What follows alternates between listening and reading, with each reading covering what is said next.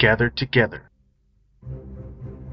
from the far reaches of the internet are assembled a network of podcasts dedicated to the first and greatest superhero, Superman.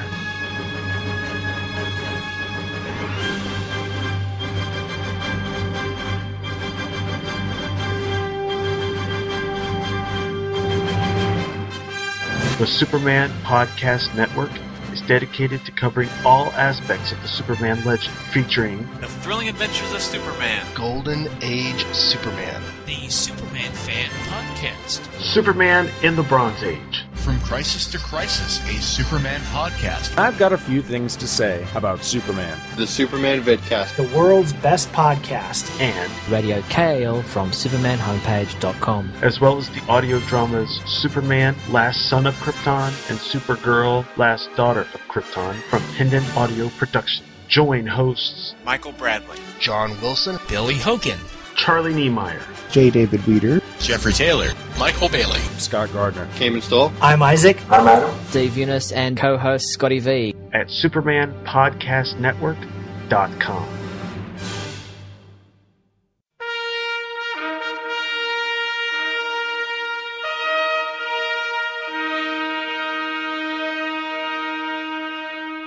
Rocketed as a baby from the exploding planet Krypton, Kal-El came to Earth, whose environment gave him fantastic powers. In Metropolis, he poses as TV newsman Clark Kent, but battles evil the world over as Superman.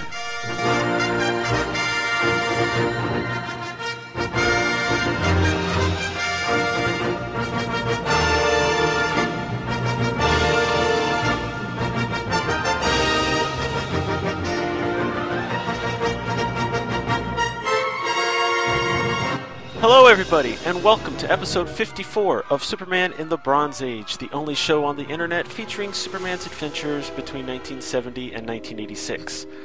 I am your host, Charlie Niemeyer, and today I am joined by two other longtime Superman podcasters who are making their very first appearance on the show.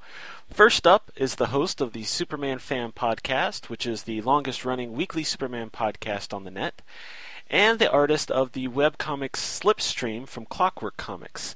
Please welcome Billy Hogan to the show. Yay! Um, hi, everybody. Gl- Glad to be here.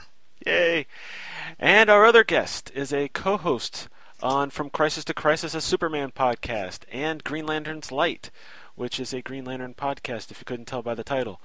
Plus, he also writes the Countdown to the Man of Steel articles at Movies.com, and is a staff writer for the Superman homepage, and is the writer for Slipstream from Clockwork Comics. Ladies and germs, Mr. Jeffrey Taylor. I guess I just do too much. Yeah, I ah, I almost couldn't say that in one breath. That was that, that was quite the list, and it's it's difficult to hear the list and then think, "Wow, I actually do all that stuff." A lot of it's on like a weekly basis too. Yeah. But it, it, it's it's kind of funny. The three of us are the ones who work on Slipstream. Yes, I was actually going to mention that. The only one, uh, let's see, I'm the colorist, and we got the writer and the artist, and the only one we're missing, sigh, is our editor, Adam. Yeah, the the channel, the channel. How do you say his last? yeah. The channel. Yeah, And he's he's not as important though. He's well, yeah, he doesn't matter. He doesn't really do anything.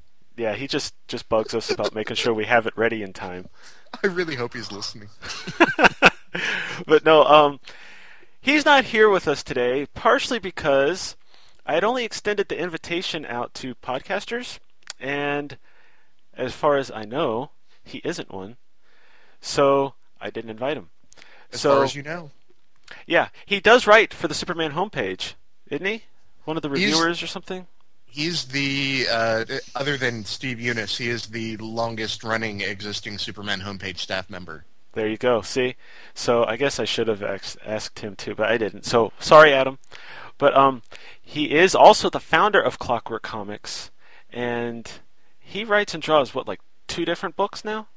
They're two different series, or is it just the one? I think um, uh, The Gifted was a uh, story he'd done previously that kind of introduced uh, the one his ongoing um, uh, education of a superhero, or EOS for short. Okay, okay. Well, then he just does the one, but that comes out like twice a week. Of course, he's not coloring it, so maybe that's part of it. But Anyway. Yeah, and and the the universe is meant to actually tie together so that you can read a lot of the the books and be able to get that it's part of a cohesive universe.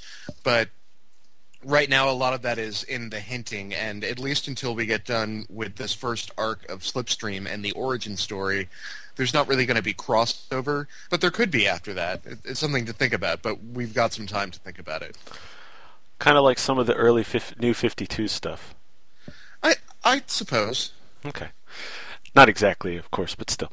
Um, and of course, I also want to extend a shout out to Andrew Leyland of Hey Kids Comics. He was also going to be on the show with us today, but he preferred to go out drinking instead. Uh, something about a birthday. So, Cheers. thank you, Andrew. um, now, before we go any further, uh, I was gonna I mentioned to you guys before we started recording, I was gonna get a little more background on you guys. So, um, since this is the first time Billy and Jeffrey have been on this show, um, my question to you guys is: first of all, uh, we'll start with Billy. How did you get into comics in general and Superman in particular? Um, well, I can remember having comic books around even before uh, started school and learned how to read. And uh, I go back to the days when new comics were 12 cents, so that gives you a clue about how old I am. Um, and I don't know, just Superman was always my favorite. I guess it was the red cape. Uh, um, I'm not sure. Um, I mean, I, I even had a little Superman costume, although it didn't have a cape, so I used my borrow. I would borrow one of my dad's clean uh, red bandana handkerchiefs. Um, I guess what helped uh, uh, reinforce you know, my love for Superman was the reruns of the old '50s uh, uh, George Reeves Superman TV show. Uh, so you know, I would. Uh, so I've always leaned more towards DC. Um, you know, until um, you know, I also like Marvel, but always this Superman was always my favorite. Um, now, as as I got into high school, you know, I didn't really read as much. Uh, I wasn't that uh, thought I was too old for comic books, but uh, they were beginning to to. It was around the time they were starting to not be as uh, you know plentiful. You know, the racks weren't always around the uh, supermarkets and the Jiffy stores, but and uh, so I got out of comics for you know for a lot of years, and um, when uh, around 1990 during the Superman in Exile uh, story, when I got collecting comic books as an adult, and I've got a lot more comics now than I ever had as a kid. I just had like about a, a little stack on a shelf of them, and there was a uh, comic store. It was run by a guy named Todd, and his uh, older brother and mother also worked at the store. And uh, we had a new guy started at my work in my department who was really into comic books, and it just got me back into it. And the first Superman comic I got, uh, it wasn't the latest one out that week, but it, I don't remember the number, but it was the Jerry Ordway cover, which was my first uh, exposure to his art. Uh, it was the black and white cover that had Superman on the front page of the Daily Planet and said uh, something like Superman missing or where Superman. And it was uh, mostly like a black and white cover. And I've been reading ever since. Um, I was, um, except for there was a couple of years right around 2000 when there wasn't a local comic book shop. Um, and uh, then there was another one came up and then I got back into it. So uh, now there's uh, that store's gone out of business, but I've uh, go to one. It's about a 45 minute drive from my house, but it's not. Uh, I don't have to go through city traffic, so that helps. Uh, It was it was Adventures 451. uh, thank you. Yeah. Um, so I, I jumped back into Superman right in the middle of the Superman in Exile story, and it's uh, one of my favorites. Oh, same here. Oh yeah. So, do you have a full on? Um, do you have a complete collection of from a certain point, or Are you still working on that, or Um, I've got a, a couple of years gap in about 2000 to about 2003 or four. Uh, but other than that, I've got pretty. I was able to go back and um, get all of the uh, Superman books going back to John Byrne's Man of Steel miniseries. Uh, so I had a complete run of the early years and just haven't had the uh, extra money to go back and get the back issues to fill in, um, you know, fill in that gap. Okay? And do you have old? Uh, I'm guessing since you have a show that covers the bron- the gold, the Silver Age, one of those eras.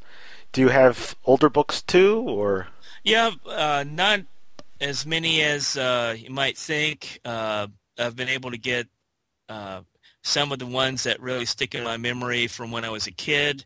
Uh, I've got one box of the uh, short box of the older ones. Usually, I've been using the um, uh, Showcase Presents reprints to go through the Superman stories. Okay, okay, yeah. I just realized after I asked that I didn't want to get you in trouble if you were using like CBRs or something. All right. Um. Well, that's awesome, Jeffrey. Your turn. Oh, uh, how did I get into comics and especially Superman? When I was a when I was a little kid, I think that I just thought comics were were stupid and for for uneducated people.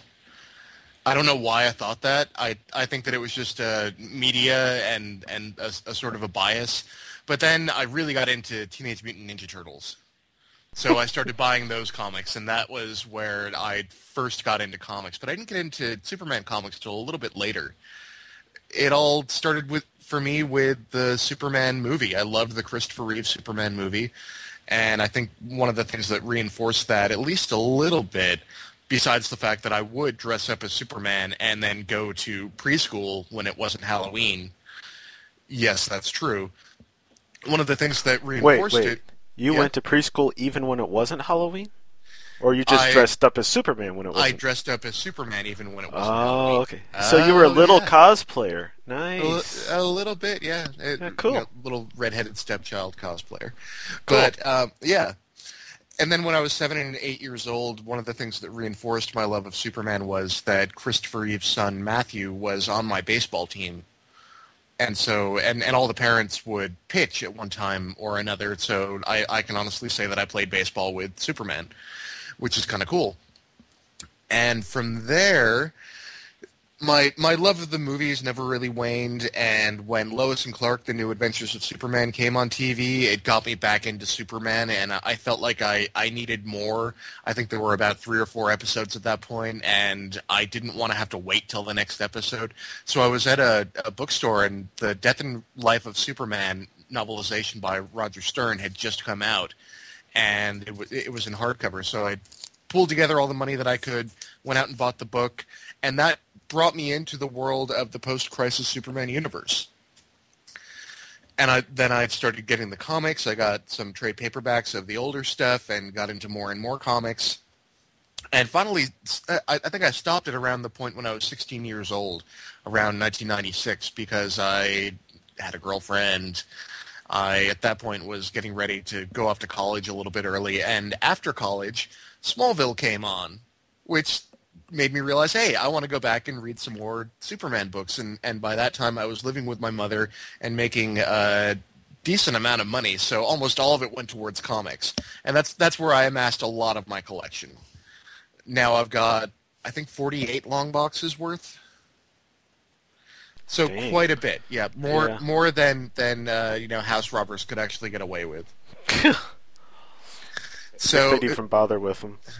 well, yeah, and there's not a lot that's valuable, and I, I kind of space it out over the uh, the the collection, so that it's almost impossible to find. I can't even find this stuff. and yeah, then then in around 2007, I started writing for the Superman homepage, and everything kind of blew up from there. All projects that I do now all grew out of that in one way or another. Sweet. All right, so I was um I was thinking about asking them, I wasn't sure, but I decided, well, I'll go ahead. Um, so for both of you guys, I guess Billy and Jeffrey, since you guys draw and write the comic Slipstream. Um, Billy, how did you get into your artwork, or how did you get into art? Um, even when I was in elementary school, I liked to draw. Uh, you know, back then, if we had spare time, I would like sit and draw. You know, like war scenes with tanks and planes and all that kind of stuff. And I just always enjoyed drawing, and um, um, you know, I would make up my own superheroes, and uh, I had a, a little notebook uh, where I had like a checklist of names of heroes, and I would work on designing their costumes and stuff. And all through high school, I took art classes, and um, then I uh, went to the local community college and got a two-year degree in commercial art. And I've been working in uh, newspaper production uh, pretty much since uh, after a couple years afterwards. I got a job in uh, working at like a shopping guide, and now work at a small town uh, newspaper in the, the, same county I live in. And um, I won't say the name, but I will say that, ironically enough, the initials of the newspaper are DC. Oh, that's cool. Uh, and so, Jeffrey, how did you get into your writing? Um, I I think as a little kid, I always kind of wanted to be a writer. I wanted to write stories, and I would come up with plot lines. And of course, once I got into comics, I, I really enjoyed doing that. By the time I was in high school, I started writing plays because I was heavily into theater. And I ended up winning an award freshman year of college when I wrote a, uh, an 80-page play in one month. Oh wow! Over over the over the holiday break, and then I went on to direct it. And since I won the award, and the award came with a hundred dollars, all of that money went into the the play itself because I think that the actual play went up a, a week after the award. Oh wow! Okay. And but the thing about the the writing that I've done up to this point is that it's all very much steeped in the real world, and it's all about characterization and uh, the the events as as they happen. There's very little that's science fiction about it. I felt like I wanted to write comics, but I didn't know that I could necessarily really wrap my head around a superhero kind of story. And when Adam said that he was looking for people to, to write stories and do, do a comic, I thought that I would probably write a story. But then he said that he wanted it to be a superhero theme. And I was a little bit apprehensive about that, but I started thinking about it. I came up with an idea, and then I figured, you know, this could make a, a comic book if I could find an artist. So I posted on Facebook about how I wanted to do a comic book, and, and I was looking for for an artist, and Billy came on and said that he that he would be he'd be interested. I took a look at his art, and it's almost exactly what I had in my head. Oh wow! And so it was it, it, it, was a very very cool experience. Then I was like, yes, Billy, let's definitely do this. And we had a couple of false starts as we were getting that first issue together, the the first twelve pages. There were a couple of different things that uh, I, I think Adam was trying to work out things with a lot of other creators. I think he probably had a good six or seven people who were interested in doing stories for what was going to at that point be a compendium, and we were the only ones following through. Oh wow! And so that that's where Clockwork Comics kind of grew out of. It, it's still Adam's brainchild, uh, but Slipstream is definitely all us. Okay, cool. And I get to come in and color it. Woo! And you're doing and a great job with that. Oh, well, yeah, thank fantastic. you very much. I've got to say too that um, after sending in the one or two sample pages I did, uh, once I got the high res artwork from Billy, he put so much detail in that artwork. Yes. Um, I, it took me a while. I've gotten, I'm getting more into more into it now, and it's getting a little quicker. But when I was starting off, it was taking me like days to get through the art. Just not a complaint, but it was taking a few days to get um, finished with a page, just because of all the little details and making sure the grass looked right against the sidewalk and all that kind of stuff. So I actually told him he's almost a George Perez. well, it's it's kind of funny because I've seen how both Billy and I have grown as comic book creators since the the beginning of that first issue and and how much better I, I've gotten with explaining how I want like a, a certain page to kind of look. I still leave a lot up to Billy, and he he does a great job with that. And by the time we get to where we are now in season three, I'm just ecstatic about the pages that, that I'm seeing. There's a bunch of stuff that I was kind of ambiguous about, like I don't know, they're up on top of a nuclear reactor. I I can't figure out a good location. I want them to be up somewhere high that's not a mountaintop because I don't want it to be Superman number 59. Right. And, right. And so he he sends me this page and it's it's on top of a bridge and I'm just blown away by that. Yes, that was awesome. And then um, I, I was glad because I got to play with the. sk- I had some room to play with the sky, so I was able to do like a sunset and stuff. Yeah. And I enjoy. Uh, so, I, but yeah, I was. You had the. Billy had the angles right, and de- again the details, and it, it looked really cool. I I think it helps that Billy and I are just generally pretty easy to work with.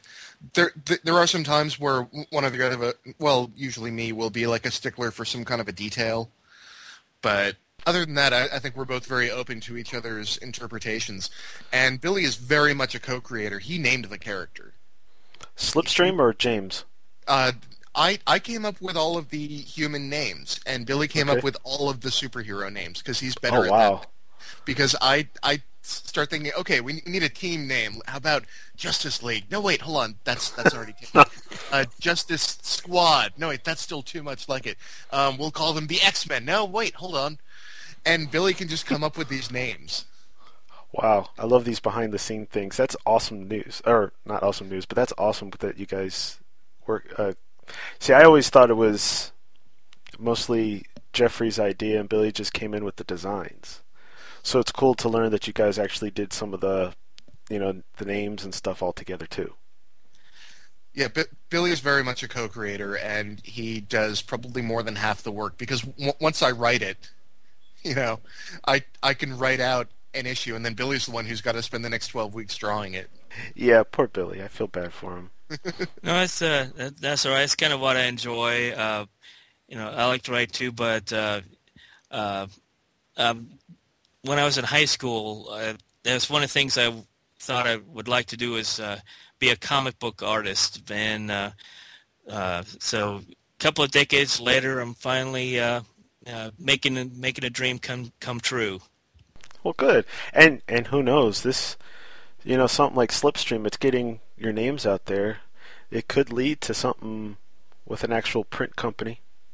That would one be of the nice. big names. Yeah. that'd be Yeah, cool. and and Adam has been very open about the fact that if we need to take our property somewhere else, that we are allowed to. oh, that's cool. Just Yeah, make sure you bring um, me with you. Yeah, because uh, way he set it up, uh, you know, we own everyone owns the the, copy, the rights to the character, and he's just uh, licensing it for to use on the website. Oh, okay. That's cool. Yeah, he's a very he's very easygoing, laid back guy unless you're really close to the deadline. I like we got that. pretty close that one time. Yeah, Yeah, I think we got it in like Tuesday afternoon. It was a little close for comfort. I I, I, I was actually kind of like starting to squirm a little bit. yeah, Yeah, so I was was- I. Yeah, I was getting a little worried myself, but um, he's actually sent me the um, layouts that he uses for the website now. So whenever I send him to him, I send him the. Uh, I take the image that I send you guys on Facebook, the giant final image, and then I shrink it down and put it on the Slipstream, the viewer page with the yellow uh, border around it, and then that little newest episode preview page that doesn't have the border around it and I actually make both of those and send them to Adam. So basically, once he gets them, all he has to do is pop them on the site, and they're already formatted Oh, neat. Yeah, to save him from having to do that now. So if it gets that close to the deadline again, which I don't think it will, but it's always possible, um, it's mostly on my shoulders. Yay! um, okay, well, um, now that we've gotten through all that, uh, next up. Well, we d- we did have to talk about Slipstream. I, I mean, it's the three of us. It kind of went without saying. Exactly. I, I didn't want to pass up the opportunity since we had basically the three guys that work on the book. All I, I mean, all I do is come in with the color. You guys had it all planned out afterwards or beforehand, but it is awesome to have the three quote unquote creative team members on the show. So, and it was Yeah, and- completely not even planned this way. It was completely. That's that's I- what's funny about it.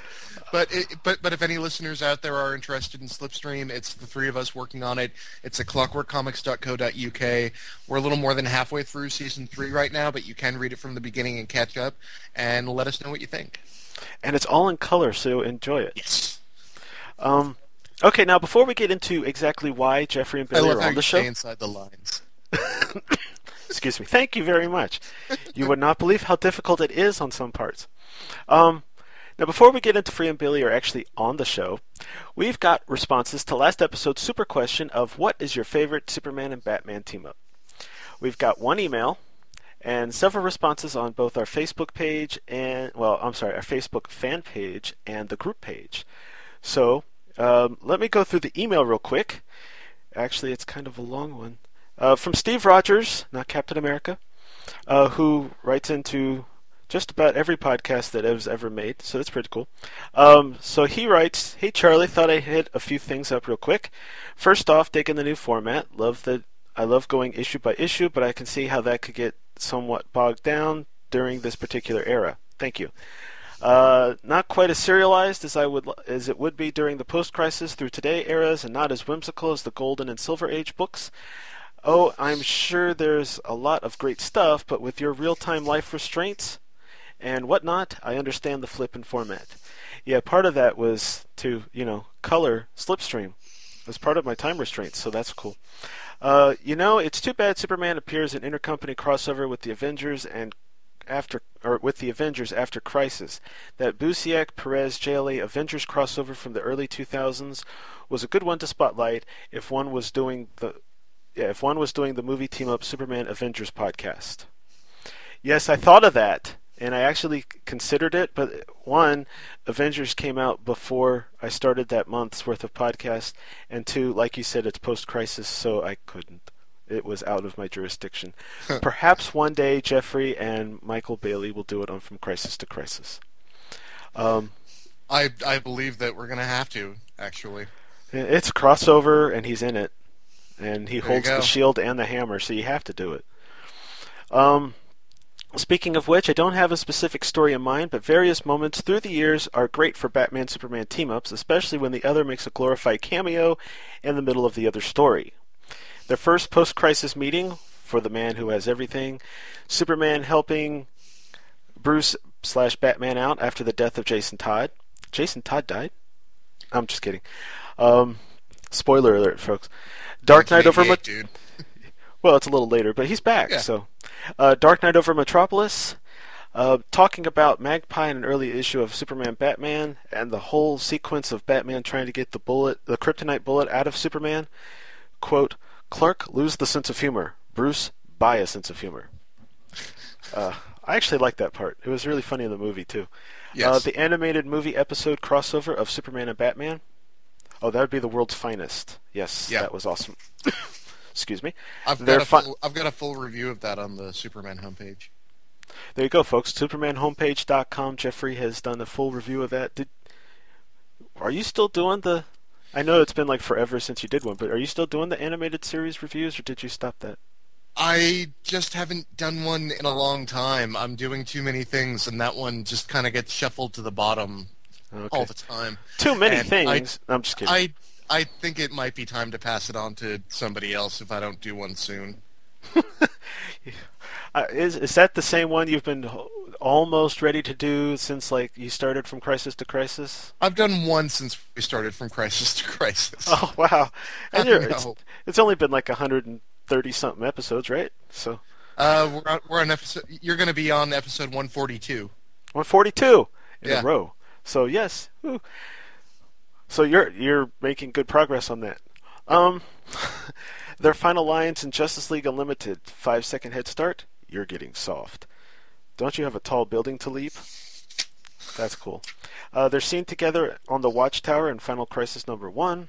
That issue of Grounded, where Bruce stops and says hello to Clark in the midst of a walkabout, etc., etc., etc. And I'll throw in a nice curveball at you. I have something I enjoy are YouTube sensations. It's just some random guy and how it should have ended. Um, and they do have some fun Superman Batman interactions in their humor videos.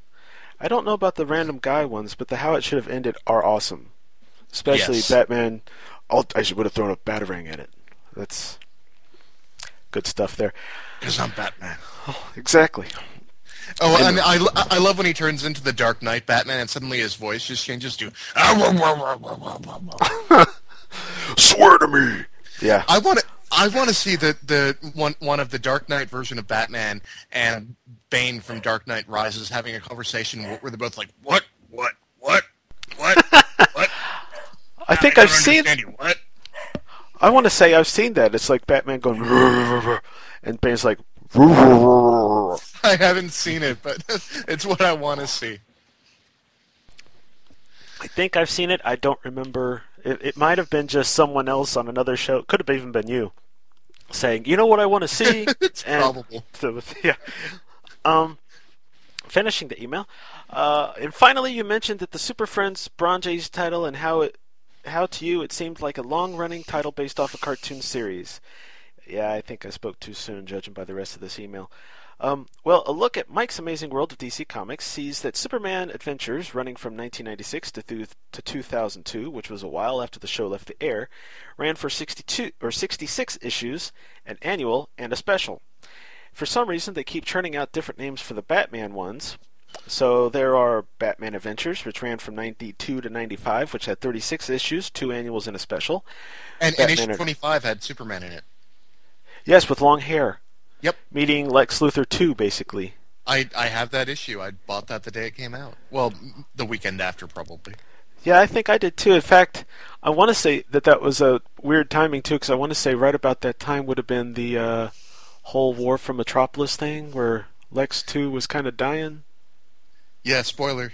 Spoiler alert! If you listen to From Crisis to Crisis, which you probably do if you listen to this show, um, the Batman and Robin Adventures, which ran from '95 to '97 for 25 issues and two annuals, a 1998 five-issue Batman Adventures: The Lost Years series, uh, Batman Gotham Adventures, which ran from 98 to 2003, which is 60 issues, and finally Batman Adventures came back for 2003 to 2004, ran for 17 issues. So out of all those, I guess, yeah. Thank you, Steve, for pointing me wrong. Um, and, by and the you, way, and you forgot about the adventures of Gotham, Robin, Batman, and Robin's Batman adventure in Gotham. exactly. How how many other ways can we say it? Plus, there was like, wasn't there like a Batgirl Adventures and a Harley and Ivy thing and Probably. Gotham Girls? Well, I think that was a, a one-time thing. W- Wasn't that a series of one-shots? Oh yeah, yeah. Well, actually, I want to say Har- excuse me. I want to say Harley Ivy was like a three-issue miniseries because I think Dini, I'm Paul not Denny, sure. and Bruce Timm. But I don't know. I, I'm, I don't do a Batman podcast, so that's why I don't know these things. By the way, as I further cement my claim to be the Cliff Clavin of Superman of the Bronze Age, that Superman or Super Friends comic lasted 47 issues from 76 to 81. Flash forward to 2008, the name was revived to Mattel, putting the Super Friends brand name on their kid-friendly toys and playsets. So the DC Super Friends came out as a 29-issue series from 2008 to 2010 that tied into the toy line. Anyway, that's enough digging on interesting factoids for one night. Till next time, Steve Rogers. Wow. And by the way, Steve, close. See, Cliff usually wasn't right. So you're almost Cliff Clavin, but not quite. There, there's a great. I know this is getting us off topic, but there's this great quote from Cliff that is one of my all-time favorite quotes of, of all time. Would, would you like to hear it? Yeah. Well, you see, Norm, it's like this. A herd of buffalo can only move as fast as the slowest buffalo. And when the herd is hunted, it's the slowest and weakest ones in the back that are killed first. This natural selection is good for the herd as a whole, because the general speed and health of the whole group keeps improving by the regular killing of the weakest members. In much the same way, the human brain can only operate as fast as the slowest brain cells. Now, as we know, excessive intake of alcohol kills brain cells, but naturally, it attacks the slowest and weakest brain cells first.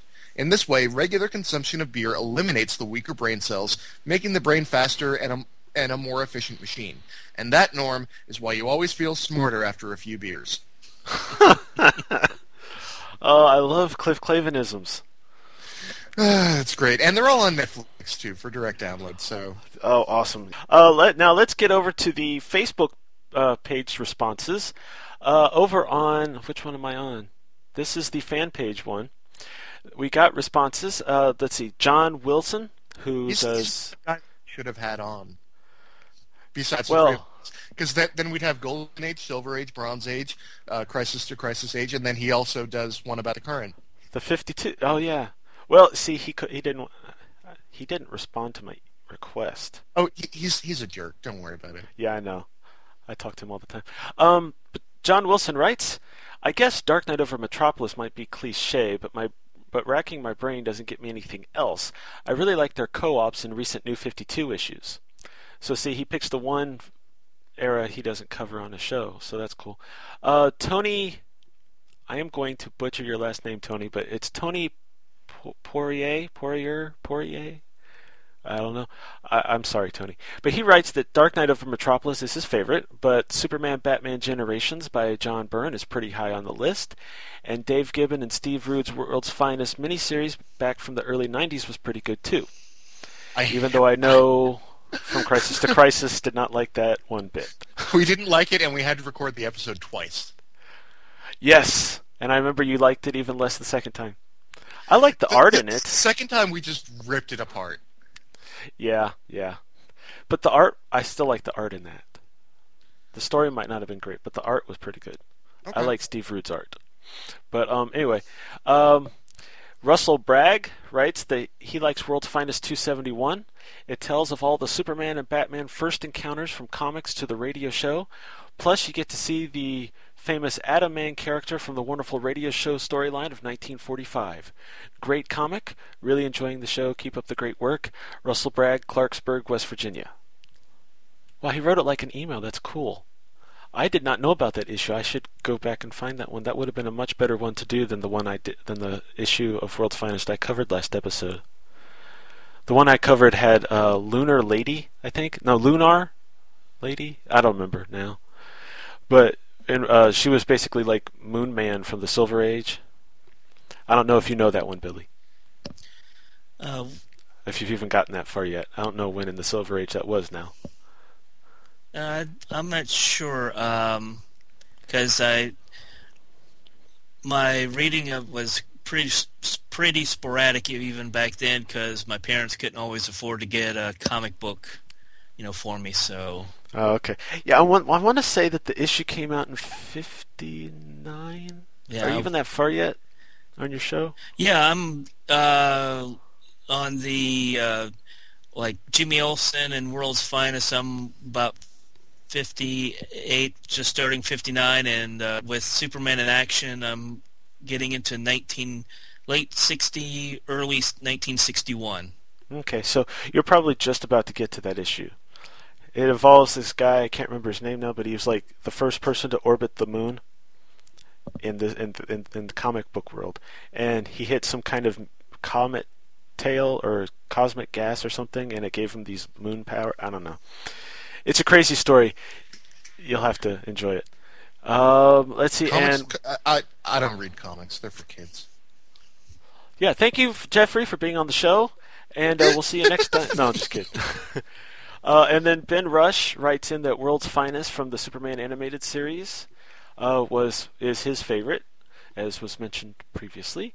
And then over on the group yeah, group page, we've got well, Jeffrey wrote something, but I'm going to talk to him about it in a minute. Uh, David Walker, who does the Flash. There's a name for it though but the Flash podcast featuring Wally West um, writes that I think my favorite, which he spells the in the British way, which has the U, which is funny. I think my favorite is the world's finest episodes of Superman the animated series. Although Lego Batman 2 is pretty good too, I think I'll stick with my first answer though. I haven't played Lego Batman 2 much, but it's not the first. It's not the only time it's going to be mentioned in these responses. Andrew Leyland. Well, I'm assuming it's Andrew because it's Hey Kids Comics. It could very well be anyone in that family. Uh, writes Action Comics Annual Number One for the sweet Art Adams artwork, which would be the post-crisis. No, I don't think there was a pre-crisis Action Comics Annual. Never mind.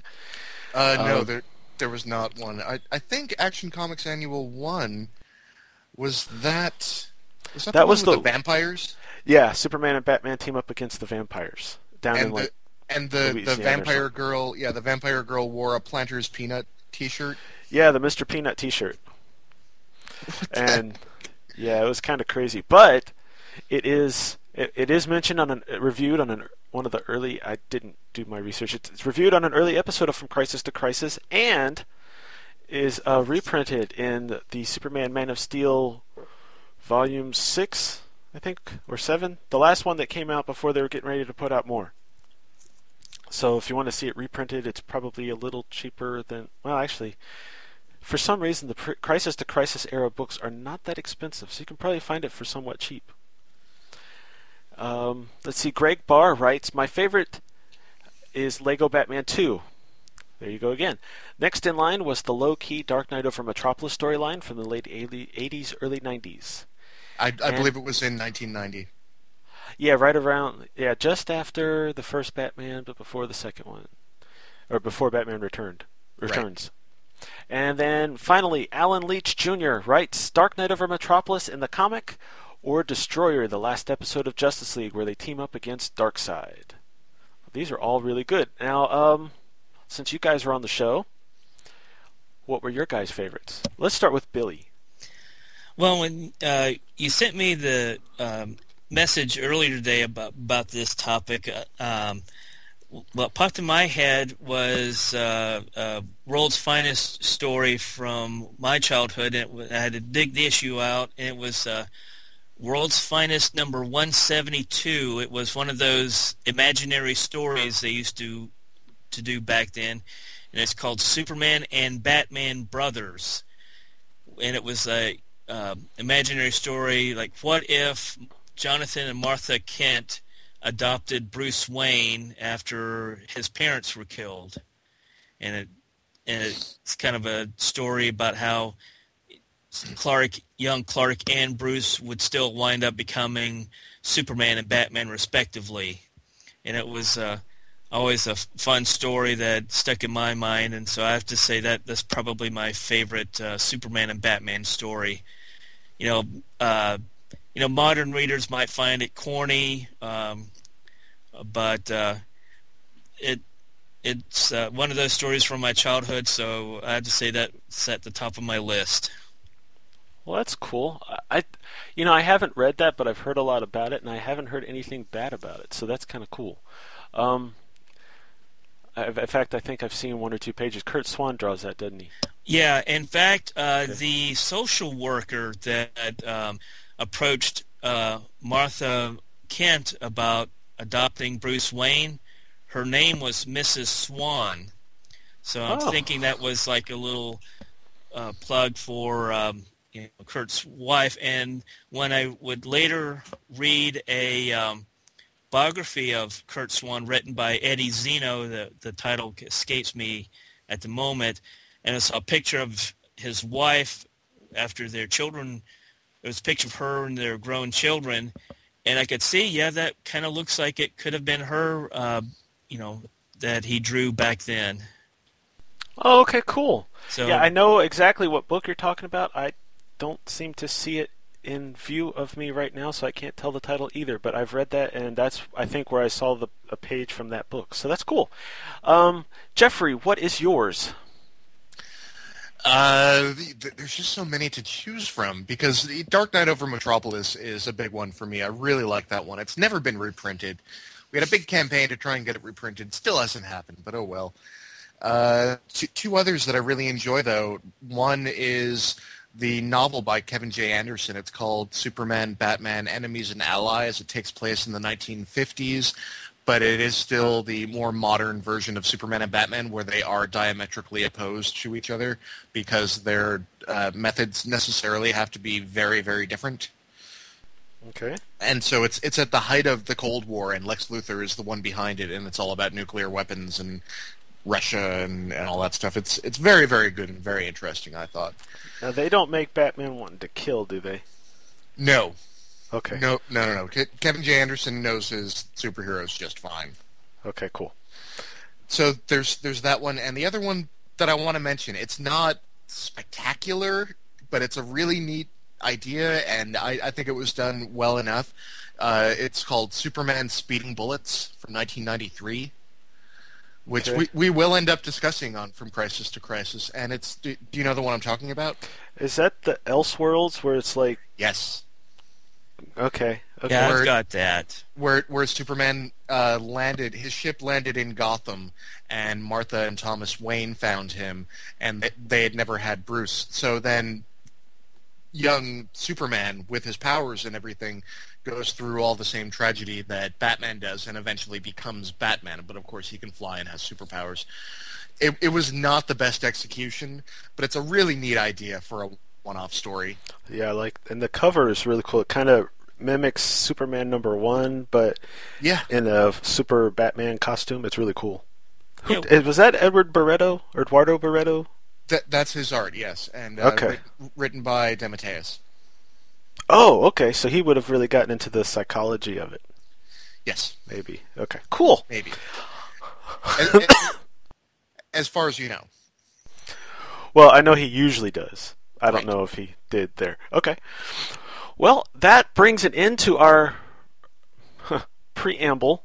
Wow, I think we've only been recording for an hour and a half at this point. Um, so here's your super question for the next episode, folks.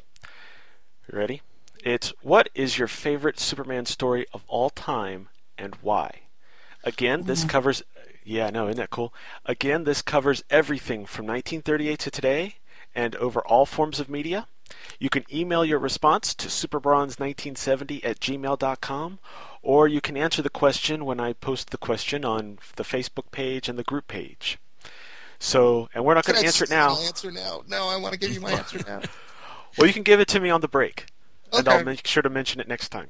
Okay. But I don't want to influence anyone's answers. Okay, so um, so now we're going to play some promos, and we'll be back in just a minute. Superman of the Bronze Age will be back after these messages.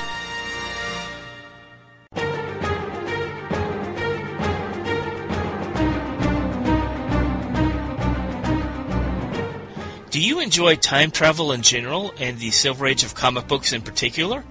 If so, join me each week on the Superman Fan Podcast.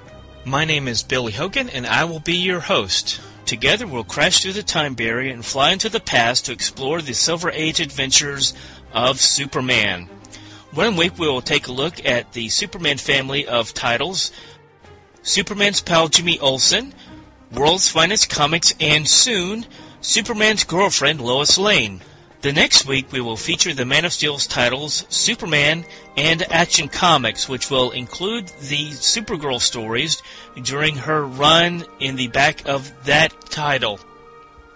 You can join me each week on Wednesday or Thursday at the Superman Fan which is available on iTunes. And your emails are always welcome at supermanfanpodcast at gmail.com. And don't forget to wear your red indestructible cape.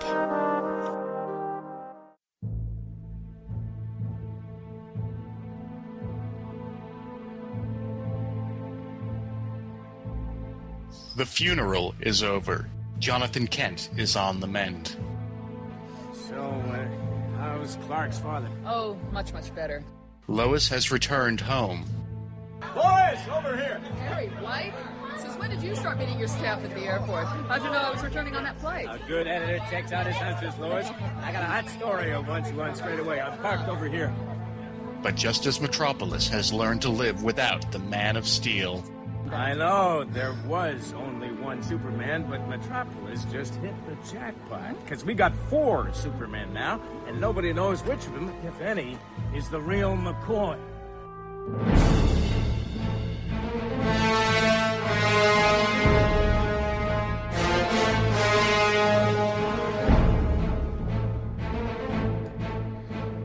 Four beings of incredible power and intellect have laid claim to the Man of Steel's name.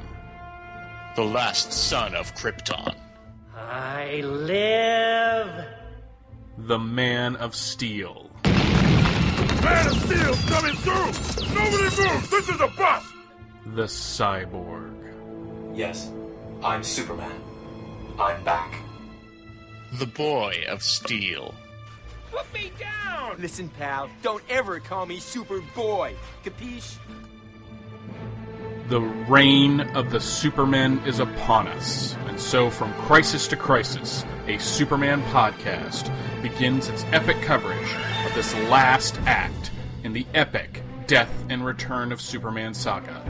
Every week, Michael Bailey and Jeffrey Taylor, along with the best and the brightest in the podcasting community, will cover this event in all of its forms, from the comics to the novelizations to the audio drama and beyond. Superman is back, but is any of them the real Man of Steel?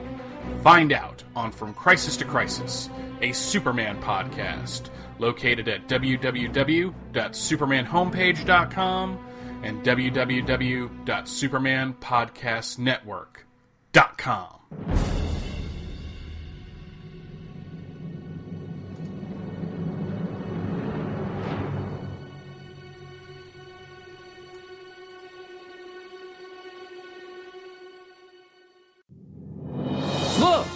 In the sky. It's a bird. It's a plane. No, it's SupermanHomepage.com, the number one Superman fan site in the world. SupermanHomepage.com, covering the world of Superman from the 1930s to today. News, reviews, rumors, and reports. SupermanHomepage.com for all your Superman comics, TV shows, movies, cartoons, radio shows, and more. Everything you ever wanted to know about the Man of Steel and more.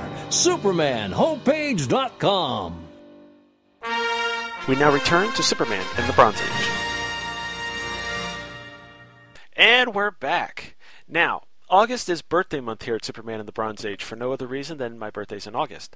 So, Billy and Jeffrey have joined me for the first part of birthday month to talk about Superman Annual Pre Crisis number 11, which was released on June 20th, 1985, and the cover by Dave Gibbons shows Mongul towering over Superman, who looks to be under the control of some kind of creature plant thing wrapped around his chest, while Wonder Woman, Batman, and Robin look on in shock. Now, we do find the name of the flower plant thing inside, but since if we're trying to be spoiler free as much as possible, even though these are almost 30 years old, um, I just wanted to, you know, pretend like we're looking at it for the first time. So, what do you guys think of this cover? It's a great cover. Uh, it's really eye-catching. Uh, you know, it's kind of menacing. You wonder what kind of danger Superman's in and what this weird plant thing is uh, doing to him. Can't be good if a Mongul seems to be uh, uh, has a very menacing smile in the background. Mm-hmm. I like the I I like the look of Krypton in in the background. You can see that there are some flying cars, what it appears to be, and some spires sort of leading up to the sky, because that's what's going on in Superman's mind. Uh, when it comes to, to Dave Gibbons, for me, I, I find him to be either hit or miss, and this one is definitely a hit for me. And, and in fact, his art through the whole issue, which we'll we'll get to in a few moments. But uh, my my only, and it's a very minor complaint, is that it does give away who the bad guy is. Yeah, that's but, but, yeah. But then again, we don't get that far. I, I thought I remembered that being more of a reveal closer to halfway through, but it does happen pretty early on, so it's okay. Okay. Well, um, let's see. The story, as you can probably guess by the art or by what we've already said, the story is titled "For the Man Who Has Everything." It's a little-known story written by a really small, only wrote a couple stories writer named Alan Moore, drawn and lettered by Dave Gibbons, colored by Tom Ziuko, and edited by Julie Schwartz. And I gotta tell you, this story was reprinted several times, so if you haven't read it, I don't know how you missed it. Um, but it was in, reprinted in the Greatest Superman Stories Ever Told hardcover from 1987 and the trade paperback form from 1989. Across the Universe, the DC Universe Stories of Alan Moore trade paperback from 2003. DC Universe, the Stories of Alan Moore trade paperback from 2006, which is a similar title and for good reason because it's basically the same trade but with a few more stories thrown in. And the Superman Whatever Happened to the World of Tomorrow Deluxe Edition hardcover from 2009, and the trade from 2010. So now what we're going to do is we're going to split up this synopsis for the story between the three of us. And first up is Billy. And before I be- begin uh, uh, with the synopsis, I want to say that uh, um, I first read the story in the Greatest Superman Stories Ever Told uh, trade paperback. So that's where I first uh, read the story. Then I was able to get the a copy of the original annual just a couple of years ago. So, uh, mine was similar. I, I read it in the trade, and I literally just got the comic a couple months ago. So I saw the JLU episode first. Yet I still felt like I like it was a familiar story that I had read before. So I don't know. You like to do things backwards, don't you? I love you read, watch, backwards. You watch the show, then you read the comic. You read the novel, and then you go back and find the comics for the Death and Return and read them. And...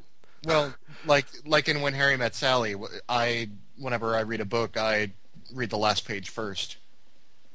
Well, actually, I do that too, just to see how it ends. I, I don't I do. like surprises. It's in case I die before I get before I finish the book. Yeah, see, there you go. All right, well, sorry to interrupt, Billy. Go ahead. Well, we begin with a prologue. We see uh, an alien skyline, similar to the cover with all the pointed, uh, almost like minarets. And in the foreground, on the left, we see a billboard of a bald man with a symbol of uh, two fists with uh, that are handcuffed, and we will learn more about uh, what the billboard means uh, later on in the story. But we see uh, a very tired man walking home uh, on a walkway across, which stretches across the skyline to his apartment building. who knows how many stories above the ground? And he enters a darkened apartment and he wonders if Van and Orna will still be up. And I, when I first read that, I assumed it was his children. But when he gets to the door to the foreroom, he hears the Holofactor playing Nightwing and Flamebird. And so he's glad that they're still awake. That means he'll get to read them another Scarlet Jungle story before bed and leaving uh, before he, him and Lila uh, go to bed. And then he opens the door, and it's not just his family, but there's a group of people, and they're they're throwing him a surprise first day party. And uh, who we learn is uh, Lila says, "Happy first day, Cal," and so they give him presents. Uh, um, Kara Zor-El gave him a new headband, and uh, while in the background the Holofactor showed Nightwing save, saving Flamebird from a rogue metal eater, and kind of his weariness from work, uh, from working at the Institute of Ge- Geology, uh, cataloging specimens from the Kandor crater, kind of lifts from him, and he is content. And the scene shifts, and the uh, narration caption says that it, we're in the Arctic Circle, and the date is February 29th. And we see Wonder Woman standing in front of her invisible plane, and we see just the uh, corner of Batman's cape fluttering on the far right corner, and Wonder Woman tells him, beat you. And Batman says, tells her that if he ever developed a bat plane that responds to thought control, he'll be up for a rematch. And he introduces Wonder Woman to the new Robin, Jason Todd.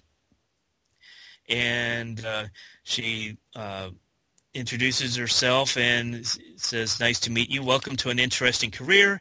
And then she says, anyway, he's left the door open for us. Let's get inside before you two freeze. And Jason Todd, Robin whispers to Batman, before us two freeze? With her dressed like that? And Batman says, think clean thoughts, chum.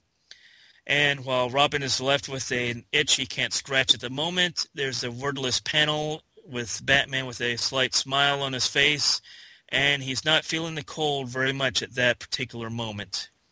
and they walk to the entrance, and Wonder Woman helps uh, Robin get up to the uh, door because the ice slope is pretty steep. And uh, Robin explains that this is his first time in the Fortress of Solitude, and he says, uh, "It's a big place, isn't it? I bet there's some scary stuff in here." And Batman says, "Well, if you make a profession out of that mask, you'll probably see a lot worse." And then he asks Diana what kind of a present he uh, she got him, and she tells Batman that she's not saying anything. He'll hear and spoil the surprise. And then Robin says, here, but he's not anywhere near us. He won't. Oh, right.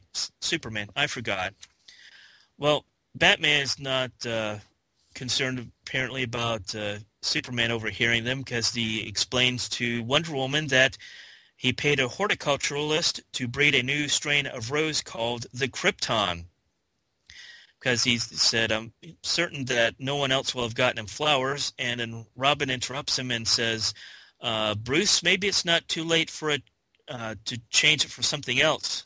Did you get a receipt? And in the background, they enter the main hall of the fortress.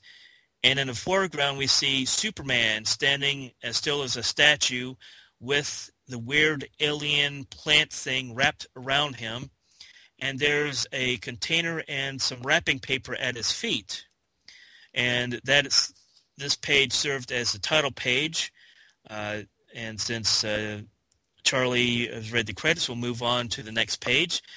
And Wonder Woman examines it uh, while Batman checks the wrappings, and she notices that it seems to be growing through him, uh, through his costume into him, and uh, Batman asks her if Superman is breathing, and she says yes, but very faintly. And uh, Wonder Woman says that the the alien plant thing feels funny, as if it might have some magic uh, in it, and so Batman goes about trying to uh, figure out who's in it and why. Uh, Batman takes out a flashlight and looks at his eyes and notices that his pupils aren't contracting even slightly. And uh, he says that uh, Superman must be cut cut off from just about all sensation. And he says he's in a world of his own. And the scene shifts to the uh, Kryptonian scene. And Cal is looking at the rain and uh, his wife comes up behind him and is, uh, says, uh, Aunt paragondola uh, left five minutes ago, and they're left alone. And he's kind of down, even though it's his birthday, because his uh, father uh, didn't show up. But um, his wife had invited him, but uh, after she informed him that Alura and Kara would be there, he said, well, he'd be too busy. And apparently it's uh, some uh, fallout from an argument uh, that, a prolonged argument that uh, uh, Kal-El's father had with his brother Zor-El, who's been dead for three years now. Uh, apparently the argument was over politics. And after discussing the situation, the uh, they leave the row butlers to clean up and the, they go to bed. Then the next day, Kal-El visits his father, who uh, really has a warm greeting for him. Oh, it's you. Good to see you, son. Come inside. And uh, they walk out to his glass forest terrace, where um, uh, he asks Kal-El about the children. Uh, and his wife Lyla, uh, and the, the, children Van and little Lara. Uh, and Kal-El corrects him, that's Orna, father. And Jor-El says, Orna, of course. Uh, and he says, you know, I always thought it was a shame you didn't name her after your mother. And uh, Jor-El introduces his son to uh, two gentlemen. One is the Reverend Lor-Em, and the other is Major Dax R and Lor-Em uh, introduces himself to Kal-El and says, "Oh yes, the one who married the actress. How pleasant to meet you." And um, Major Dax R uh, talks to Jor-El about uh, the address at the rally at the next midday, and Kal-El is concerned about the uh, the men that uh, Jor-El was just talking to because Lor-Em runs the Sword of Rao sect, and he's wondering why his father is talking to people like that. And uh, Jor-El talks about the old Krypton movement, uh, which uh, Jor-El is becoming more heavily involved in because uh, he's concerned about what's happening to Krypton with the drug traffic in Glamour Salts and Hell Blossom uh, and the racial trouble with the Vathlo Island immigrants. And they have an argument about politics uh, because, uh, you know, Kal-El talked about how Krypton is changing, and it, even though it's difficult, extremist political groups aren't making it any easier. And then the conversation uh, uh, turns to uh, Jor-El's disappointment in Kal-El and the bitterness of losing um, his wife Lara to the eating sickness, and uh, the end of Jor-El's career when his prediction that Krypton was about to explode turned out to be wrong, and the uh, the repercussions that uh, he had from the Science Council, and uh, then Jor-El talks about the uh, campaign to release the Phantom Zone criminals uh, which the uh, protesters believe is unreasonable and severe punishment. And uh, Kal-El is getting kind of weary of the way the conversation is going. And he tells his father that sometimes I think you are right. I think you wish Krypton had exploded after all, and he leaves. And uh, Jor-El takes his cane and smashes it on a branch to one of the um, glass trees, uh, shattering it. And in a uh, caption that leads into the next scene, back at the Fortress of Solitude, we see in the background Batman, Wonder Woman, and Robin uh, talking about the clues that they see. Batman notices that from the wrappings that the uh, it, the thing was intended as a gift, and super, I mean, Batman uh, surmises that Superman must have a teleportation channel at the fortress, although he's never mentioned one. And Wonder Woman uh, says, well, maybe he just uses it once a year when it's his birthday. And as this conversation is going along, we get closer and closer to them because we see a shadow of a large figure approaching. And then in a booming voice, a uh, which is indicated by the unusual word balloon. This uh, it, this being says, "How remarkable you animals really, you, you really, you animals really are almost intelligent, aren't you?"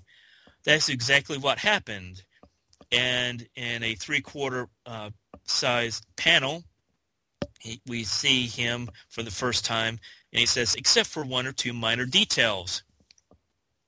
and he puts on these special gloves and he says, first of all, I knew precisely what it would do to him.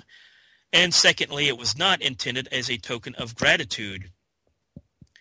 And Wonder Woman and Robin are whispering about who this giant alien creature is.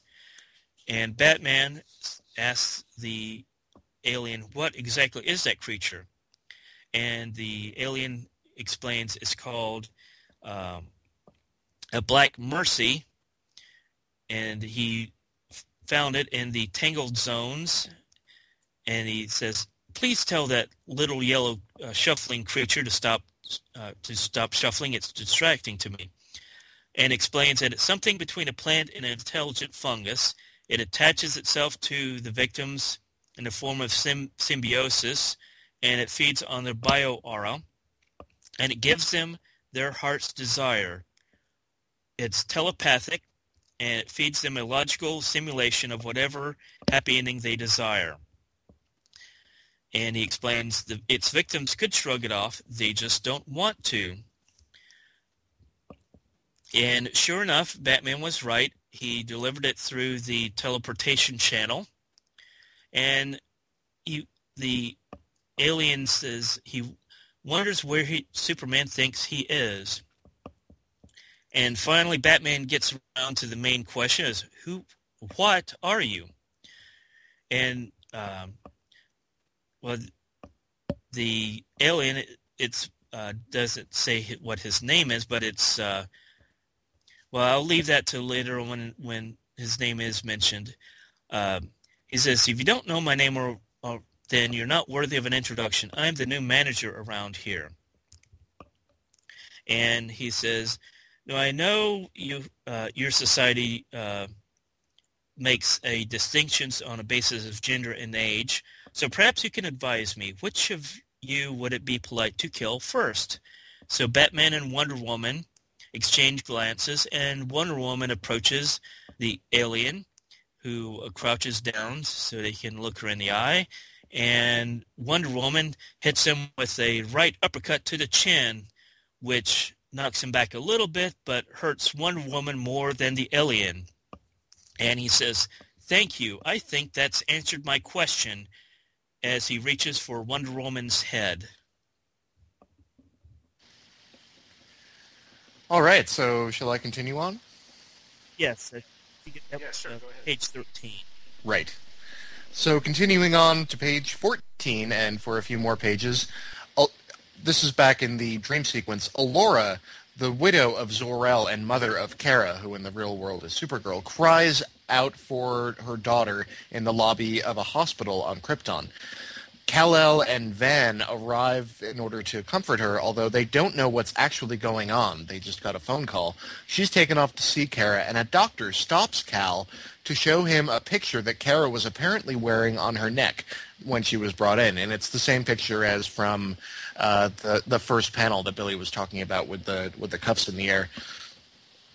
It's it's actually a picture of Jax-Ur, and Kara is apparently on the side of some sort of radicals that want to free the occupants of the Phantom Zone because it's cruel torture. He's taken inside where Kara looks pretty badly beaten up. When he comes back out to Van, he's playing with the nurse that Cal left him with, and he calls home using a vidphone, a pay vidphone, to let his wife Lyla know that Kara know know about Kara and about these anti-Phantom Zone groups. Cal and Van begin to head home, but are stopped in a, in traffic by a rally that is against the Phantom Zone.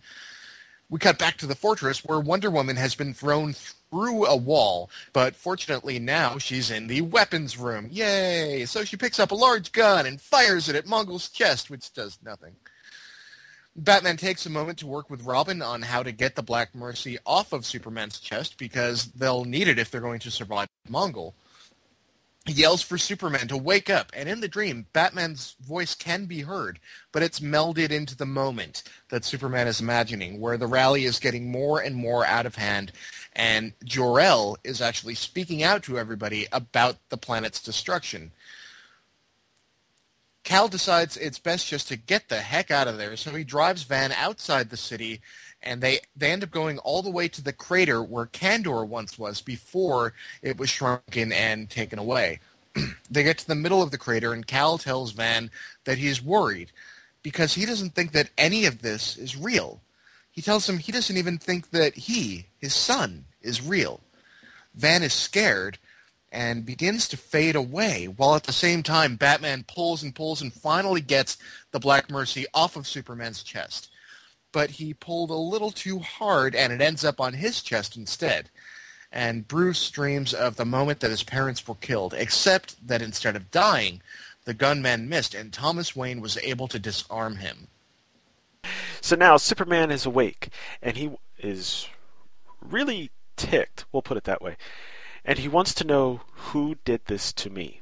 Robin tells him it was a big yellow guy and he's hurting Wonder Woman right now and he's wondering if Superman's okay because he looks a little. And before he can say much more, Superman just goes Mongul. and shouting it loud enough that it actually sends Robin flying, Superman shouts, Mongul! and takes off with a big whoosh. And we see Mongul in the weapon in the Hall of Weapons. He's got Wonder Woman picked up by the hair and is about to give her a nice punch to the face, but he hears a voice like Armageddon shouting his name, and he starts to turn and knows that he has perhaps left less than a half a second in which to defend himself. And as Robin puts on Mongul's giant gloves and tries to remove the Black Mercy from Batman's chest, Mongul is unable to activate any of his armor's weaponry before Superman crashes into the Hall of Weapons and Mongul himself, traveling at about 400 miles per hour. As Robin successfully removes the Black Mercy from Batman and runs off not knowing exactly what to do with it, Superman's command of Get Up is met with a punch from Mongul that sends the Man of Steel flying through the ceiling and into the inter- interplanetary zoo above. Mongul climbs up to join him and after threatening to kill Superman is about to make good on his threat when in one of the most famous scenes in a Superman comic ever outside of maybe his death and eating kryptonite we see Superman truly pissed as he takes Mo- as he tells Mongul to burn before blasting the warlord with a searing blast of heat vision across his chest. While Mongul screams in agony, Robin enters the Hall of Weapons and wonders how he's going to get up to the interplanetary zoo and the action. So, with some quick thinking, he shoves the Black Mercy into one of his giant gloves, then wraps that glove in his cape, and then carries the bundle while climbing up on a bat rope up to the zoo. Bat rope. Yeah, I didn't know what else to call it, but I figured, you know, pre-crisis is close enough to it's a bat Adam rope. West. Yeah. Uh, by this point, Mongul has recovered, and now he's pissed, and knocks our hero across the room while telling Superman that he should have stayed in whatever happy fantasy the Black Mercy had granted him. This sets Superman off, and he flies into Mongul, also blasting him with his heat vision. In a battle that is compared in the captions to be like two angry planets clashing, the two fighters end up crashing through cages and releasing the creatures inside, including two sentient puddles who become so overexcited that they completely evaporate, leaving behind a faint odor of gasoline. That has nothing to do with the story, I just thought it was kind of funny. Anyway, Mongul eventually knocks Superman through another wall and into what appears to be the monitoring room then jumps and smashes into Superman through the floor to the room below. Meanwhile, Robin makes his way to th- through the zoo to see that after working so hard to get up to the higher level, the two fighters are now back down on the floor he started off on. Below, Superman appears to be about to deliver a death blow to Mongul when he catches the statue of Jor-El and Lara out of the corner of his eye. This distracts him for an long enough for Mongul to knock Superman back and apparently make him woozy. Now Mongul is about to deliver a death blow when Robin calls down to him saying, Uh, excuse me, but I think this is yours. Almost intelligent, huh? And then he drops the Black Mercy down to Mongul, which attaches and wraps around his chest. But he swats the thing aside, reducing the boy to ash with a twist of a circuit, and then rips the Kryptonian's head from his shoulders, laughing at the way that his eyes roll for long seconds after his death. Then he places it upon a spike and goes out to trample a world, carrying it before him his hideous standard. Bwahaha. Just kidding. Actually, that was what Mongul saw thanks to the Black Mercy. In real life, Robin swings down as Mongul falls down under the power of the Black Mercy. Later, after Batman has, is bandaged up over his costume but under the cape, he mentions that under the influence of the Black Mercy, he had actually married Kathy Kane, formerly Batwoman, and they had a teenage daughter, which actually kind of works with the Earth 2 Batman because, well, it wasn't Kathy Kane. He did have a teenage daughter who became Huntress. Anyway, meanwhile, with, Wonder with, Woman. with Catwoman, I believe. Yes, with Catwoman. Meanwhile, Wonder Woman is a little envious that she didn't get to see what her heart's desire is, and Robin asks Superman what he's going to do with Mongul now. Superman's plan is to drop him into the black hole at the western spiral arm of the galaxy, which makes me wonder how they have a north, south, east, and west in the galaxy, but that's not for not a discussion for now. At this point, Wonder Woman gives Superman his present, an exact duplicate of the bottle city of Kandor, since the original was enlarged way back in Superman 338. This would be great, but Superman already has another bottle city of Kandor. So, moving faster than the eye can follow, even Amazonian eyes, he flies to the display room, puts takes the bottle city, puts it in a storage cabinet, and returns to accept his present without anyone even noticing. Then he gives then she gives him a big old kiss on the lips. Superman, who apparently enjoyed the kiss, asks why they don't do that more often, to which she responds, I don't know, too predictable? Next up, Batman gives Superman the Krypton flower, but it got stepped on and at some point and is now dead, which Superman thinks is probably for the best. Then the heroes go off to enjoy some coffee while Superman cleans up the mess.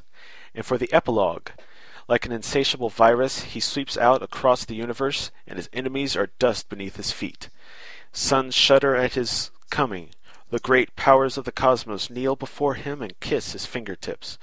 Vast and implacable, or implacable, implac- a resurrected warlord, or actually, let me try that again.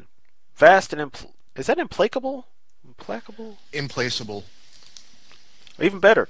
Vast and implacable, a resurrected Warworld wheels through the bottomless night, reducing galaxy after galaxy to smoking ruin. The stars run red, the nebula echo with the screams of the dying. He is content. That makes me happy That's for him. end. Yeah, yay for Mongul. Yay. Um, all right, so I'm guessing everyone's got some notes, but before we get to those, let me put in here another pause so that we can do some more promos, and then we'll be right back. Superman of the Bronze Age will be back after these messages. Hey kids, comics! Hey, Michael! Yes? We have to record a promo for our podcast. Oh, I've got one. Read our podcast. Read our podcast. You do know this is an audio medium? Watch our podcast. Well, you can watch podcasts, but not ours, because let's face it, we've got faces for radio. Um, no, wait, I've got it. Give me a second, right? What? Just listen to our podcast. Listen to our podcast. Snap it. It's short, sweet. I'm liking it. It's good. It's great. Not exactly telling people what our podcast's about, though, is it? We read comics. We read comics. That's true. That's good. Liking it. Liking this pitch. Carry on. Right. We talk about comics. We do. We talk about comics. We read comics, and then we talk about them because we can't talk about them before we read them. Excellent. Keep going. And then we sing. Badly. Yes, well, badly is purely subjective, but how many other comic book podcasts do you know where people sing? Hey kids, comics! Every Thursday at apleyland.podomatic.com. Lancers, I've called you here to this unprecedented gathering because we face an unprecedented danger. An enemy we don't yet fully understand.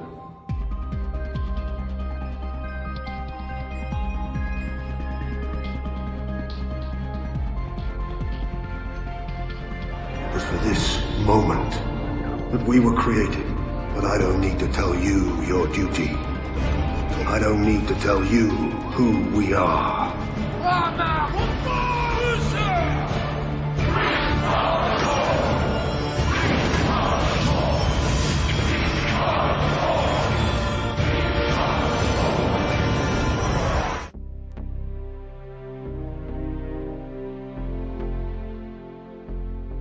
Chosen by the Mystic Guardians of the Universe. Recruited from across the galaxy for their bravery and courage. The best and brightest join to fulfill a solemn oath.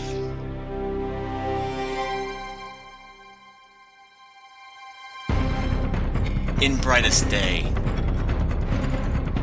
In blackest night. No evil shall escape my sight. Let those who worship evil's might beware my power. Green, Green Lantern's, Lantern's light. light. Green Lantern's Light, a monthly podcast covering the adventures of Hal Jordan, John Stewart, Guy Gardner, and the entire Green Lantern Corps from 1984 through today. Say the oath. Join the Corps. Green Lantern's Light.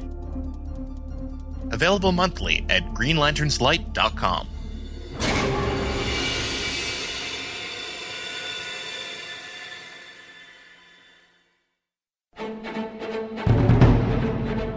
Sawate. My name is Stella, and I am the host of Batgirl to Oracle, the Barbara Gordon podcast. Batgirl to Oracle is a podcast and site dedicated to Barbara Gordon, the first woman to hold the Batgirl mantle for an extended period of time, roughly 1967 to 1985. The goal of BTO is to examine the character's history from her first appearance as Batgirl and continue on through her current tenure as Oracle. Each episode looks at vintage issues of Detective Comics and Batman, and modern issues of Batgirl and Birds of Prey. I also keep track of news involving Batgirl and other members of the Bat family, and I examine Barbara Gordon's appearances in the media, such as TV, film, etc. I've been blessed to be able to interview writer Brian Q. Miller, and I hope to interview more creators and actors in the future. My goal, most importantly, is to make a fun, entertaining, and thoughtful show that people enjoy and from which they learn. Please visit us online at batgirltooracle.net and look for us on iTunes. Thank you. We now return to Superman in the Bronze Age. Alright, so I'm thinking since we started off with Billy on the synopsis, we'll let him do his notes first. What do you got, Billy? Okay, on the uh, prologue page, uh, we see mention of the Kandor crater uh, and a couple other things from the Superman canon. Um, of course, the bottle city of Kandor was uh, a big part of the beginning in the Silver Age. Uh, I'm not sure about the names Van and Orna if they appeared uh, in the past Superman stories. I didn't have a chance to look it up on the internet. Um, I think that I think that Van is a is a name for one of Superman's ancestors. Okay. I'm not sure about Orna. I know that uh, Lyra is as well. She's from all the way back in the 50s. Yeah. Um, now, when he uh, hears the uh, the or show, 60s rather.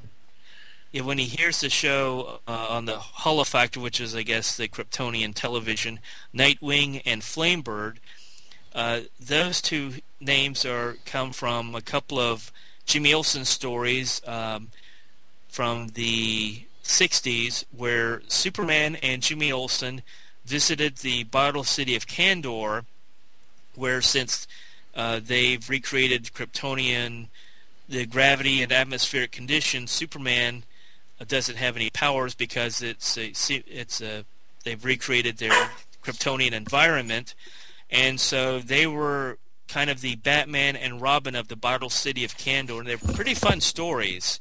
Uh, I don't have the exact issues, but look up Nightwing and Flamebird, and I'm sure you'll be able to find them. And I think those stories um, have been reprinted uh, in a couple of places. And I the think Scarlet... there's a trade collecting a bunch of them. I think. Yeah, I think I th- think I remember seeing one. I don't remember the name of it. Now, the Scarlet Jungle is uh, is an actual jungle that instead of green, all the le- all the vegetation is red, which is the actual place on Krypton. And Lyla is actually who's in his uh, dream caused by the Black Mercy. Uh, her name was Lyla Lerrol, and uh, she was uh, his in, in a story from the late 50s, right around uh, almost 1960. Uh, there was a story where Superman was chasing some weird space creature, and he tried to catch it, and he flew fast enough that he broke the time barrier and wound up on Krypton just before his parents married, and so he uh, happened to meet Lyla, who was an actress, and in the course of the story, they fell in love before he was. Uh, at, at, by the end of the story, was thrown off the planet, and he uh, was able to make it back to Earth. And that's another classic story that has been reprinted um, I liked uh, on the next scene the uh, the Arctic Circle, where Wonder Woman beats Batman on a race to the Fortress of Solitude. Well, first of all, we get the the significance of February 29th. We learned that it's uh, Superman's birthday, which the uh, the editors of DC Comics um, decided that would be uh, decided to make that Superman's birthday. I like when uh, the little scene when Wonder Woman says, uh, "Let's get inside before the two of you freeze," and Robin says, "Before us two freeze, dressed like that." And Superman's response, "Think clean thoughts, chum." And there's the um, panel. Next panel is wordless, and we just see Batman has a very slight smile on his face, and we're just left to wonder what's going through his mind. And on the page three, as they uh, almost to the main hall of the fortress, we see a looks looks like a uh, huge ship, maybe a cruise ship of some kind, uh, hanging from chains on uh, from the ceiling, and I think uh, in the All Star Superman uh, that Grant Morrison did a uh, the he the miniseries he wrote a couple of years ago that it was a Titanic. So I'm guessing maybe this may have been the Titanic that he raised from the ocean floor, which certainly looks a lot better shape than what the actual ship looks like uh, right now. And um, it's kind of a sad uh, in uh, page seven, eight, and nine when he goes to visit his father, who uh, didn't even show up for his birthday. Uh, first, we see uh, Jor-El's greeting. Oh, it's you. Good to see you, son. Come inside. Yeah, that's a really enthusiastic way to greet your uh, grown son. And um, and in the conversation, we see uh, when Kal- when uh, Jor-El talks about the uh, drug problem, the uh, uh, immigration problem. It's, the, this part of the story really uh, uh, resonates today with some of the political issues we're going through in this country. And uh, on page nine, uh, Kal-El leaves his father, and we see the the huge you know emotional gulf between the two of them, and it's really sad to see when Kal-El says tells his father that sometimes he thought he was right, that he wished that Krypton had exploded after all. And on page 10, uh, it was I liked how they uh, Dave and Gibbons and Alan Moore introduced the villain because we see the heroes gathered around Superman trying to examine the clues and figure out what's you know what's going on. And as we get closer, we see the shadow of this hulking figure approach, and it's not until the last panel on the page that we finally see him. And you know, I don't think it's un- not until Superman is revived that we learn that this is Mongul. And I was about to say his name. I thought, no, but I better hold off and wait till we get to that part of the story. Uh, the thing I like about this scenario is that uh, you know, without uh, you know a lot of violence, that Mongul found a way to overcome Superman, and uh, with the uh, Wonder Woman kind of sensing that it's has some magic that it would explain how it was able to latch on to Superman like he did because that's one of his weaknesses is to magic. And uh, we get to see how powerful he is when Wonder Woman punches him in, in the jaw and only manages to hurt her own hand. And uh, let me leave you uh, the comments on each person to uh, do the comments on their section, or how do you want to do that? Well, just keep going. Go all the way through. Okay. Um, and then when uh, Kal-El goes to the hospital, and we learn more about the protests of the uh, against the use of the Phantom Zone, which was discovered by Jor-El. You know, it's, it's like the Kryptonian uh, version of the death penalty. And as the story goes along, it, it's you know if this uh, black uh, mercy, which is a very ironic name, uh, his uh, Kal-El's Superman's dream uh, gets darker and darker as it goes along. He rides up to the protest and sees his uh, father as the keynote speaker to this ex- rally for this extremist group.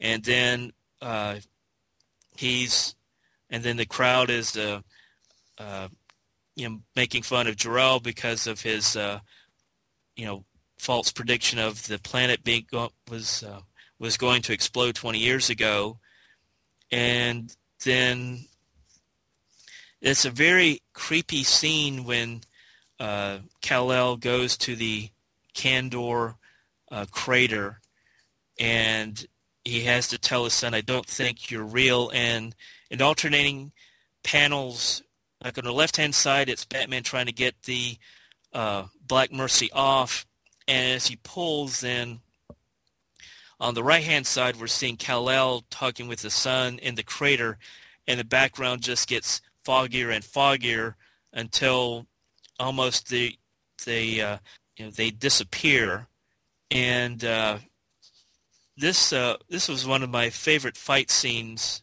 You know when uh, Superman finally revives and uh, he goes after Mongul. Uh, so it, we don't really see that often when Superman really cuts loose and because you know dealing with villains even if they're because most of them are human, you know, he still has to hold back because obviously if he used his full strength, then, you know, the villain, there wouldn't be anything left of the villain to take to jail. And it was uh, an awesome, uh, incredible fight scene to see Superman cut loose like that. And um, at the end, uh, it's kind of cool that the the one that's the uh, of all the heroes we would have to consider the weakest because he's the youngest and inexperienced is finally the guy that gets the best of Mongul.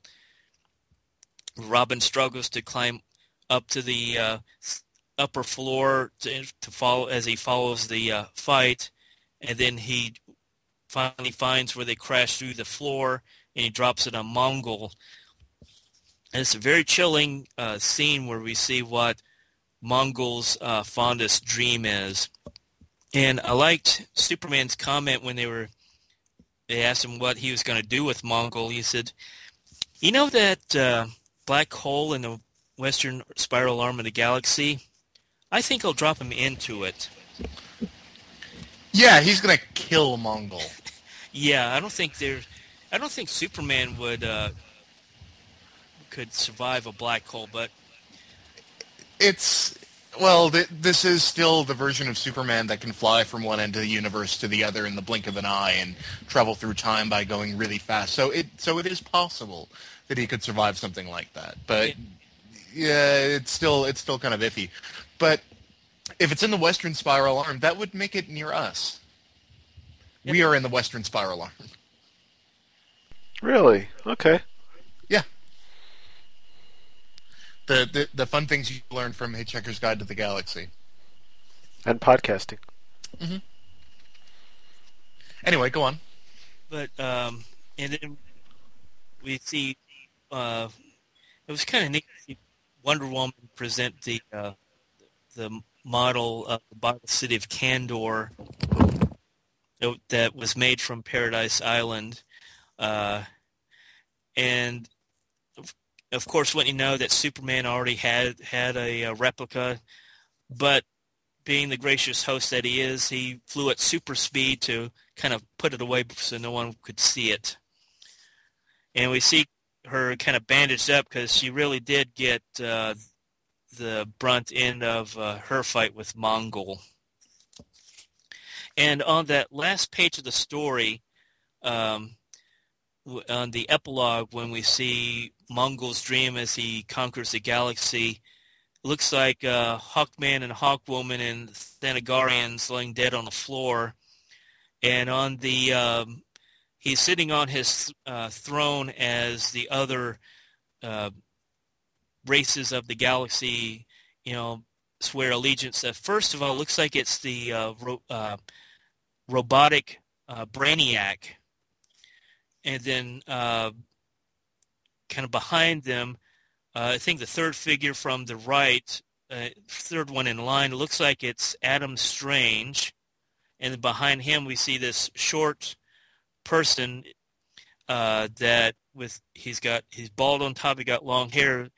Um, makes me wonder if that might be one of the Guardians of the Galaxy.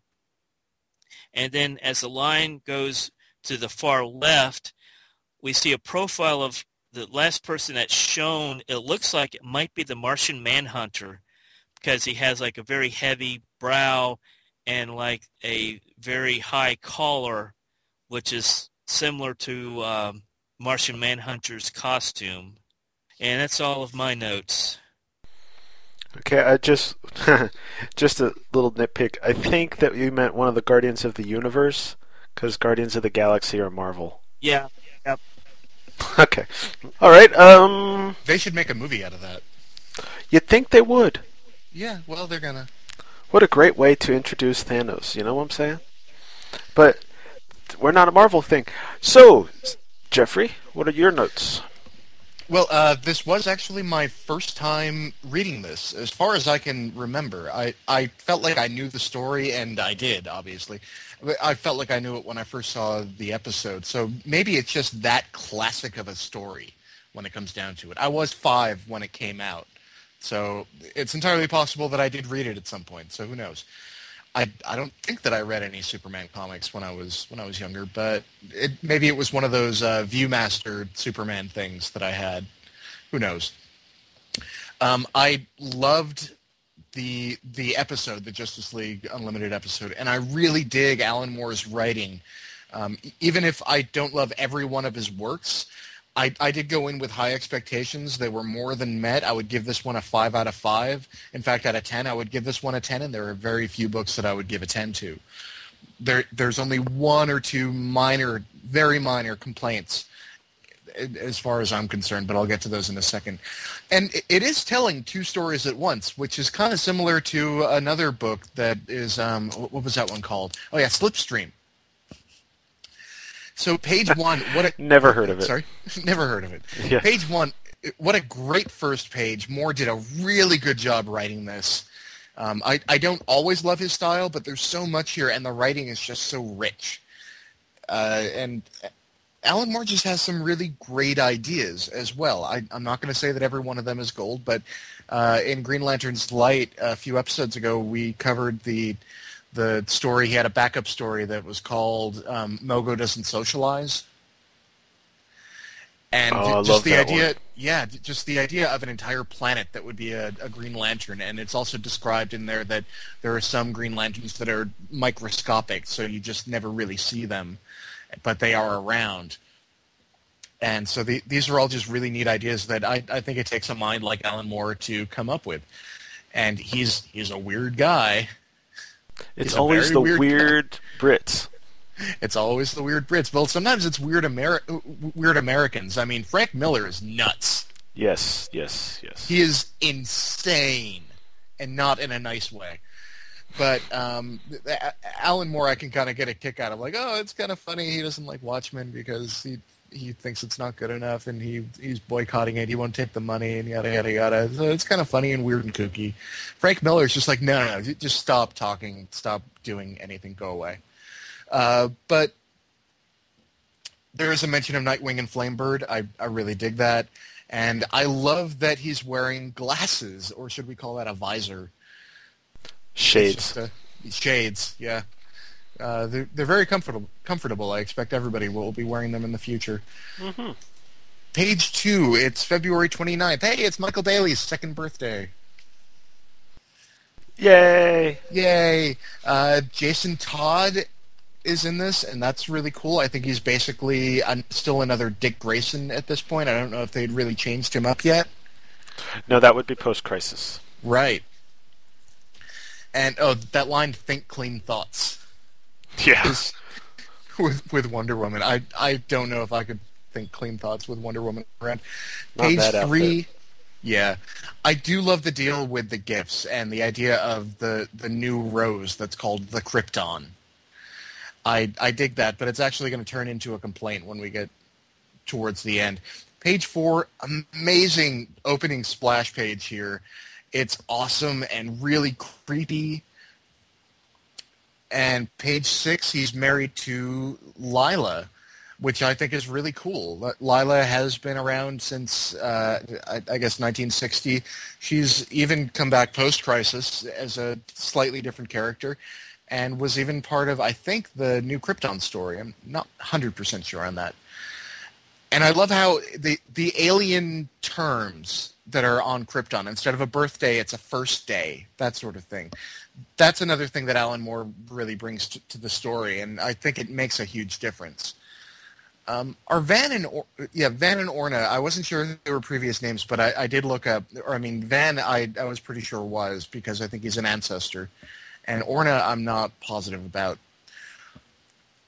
Page seven, they're using yeah, they're still using more terms that are both familiar to us and yet not something that people on Earth say. Like, oh, what, what time are you going to do that? I'll do that around middle day. That sort of thing. Pages 8 and 9, yeah, it's such an interesting backstory about Krypton not exploding and this political intrigue. And the story needs to be, at, at, this story on Krypton needs to be at least as compelling as the present day, quote unquote, real story. And it is, I would say even more so. By page 10, I, I guess I wanted to see the Mongul reveal to be later on. But then again, it is on the cover, so we this way we can get straight into the fight, straight into the action. And we still don't get his name. That's true. So if you hadn't read like two issues, I think that he'd been in before with Superman, then you may In like, not in know. like 1980, yeah. yeah. Well, they needed a, a powerhouse for this, a, a reason to need Superman to wake up before they subdue the the, the bad guy. Because if it was if it was a normal human, Wonder Woman could do it. Batman, Robin could do it. so, uh, page eleven. I think it's great that Black Mercy is something that can be shrugged off by the person if he or she chose and it's the the choosing that's the hard part, and that's kind of cool. I I do get the sense that when Batman does finally pull it off of him, that he is Kal Superman is honestly making the the decision to allow it to happen at the same time. And I I do love how this page this page twelve ends w- with Mongul like uh. Which of you would it be polite to kill first? It's such a great line. At least he's nice about it. Yeah, exactly. Page 13 it would, leads perfectly into this page. It's clear that the only way that they will make it is if Superman breaks out of it. And at this point, I, I'm 99% sure that he was stronger than Wonder Woman. I think it was post-crisis that they were made a lot closer in power. Mm-hmm. Page Yeah, she couldn't 50 even fly yet. Yeah. Page 15, Jax-Ur. Nice callback. And it's all about freeing Phantom Zoners, which is, uh, Ph- Phantom Zone is in a lot of ways a worse fate than execution. And so I, I can see Supergirl being an activist like that. Page 16, when he's on the, the pay vid phone, I, I just thought to myself, hey, it's Kryptonian Skype. Ha, good point. You know, Although the before thing- yeah, go ahead. before you go too far, I don't think Kara was a uh, activist. I think the activist attacked her because she's an El.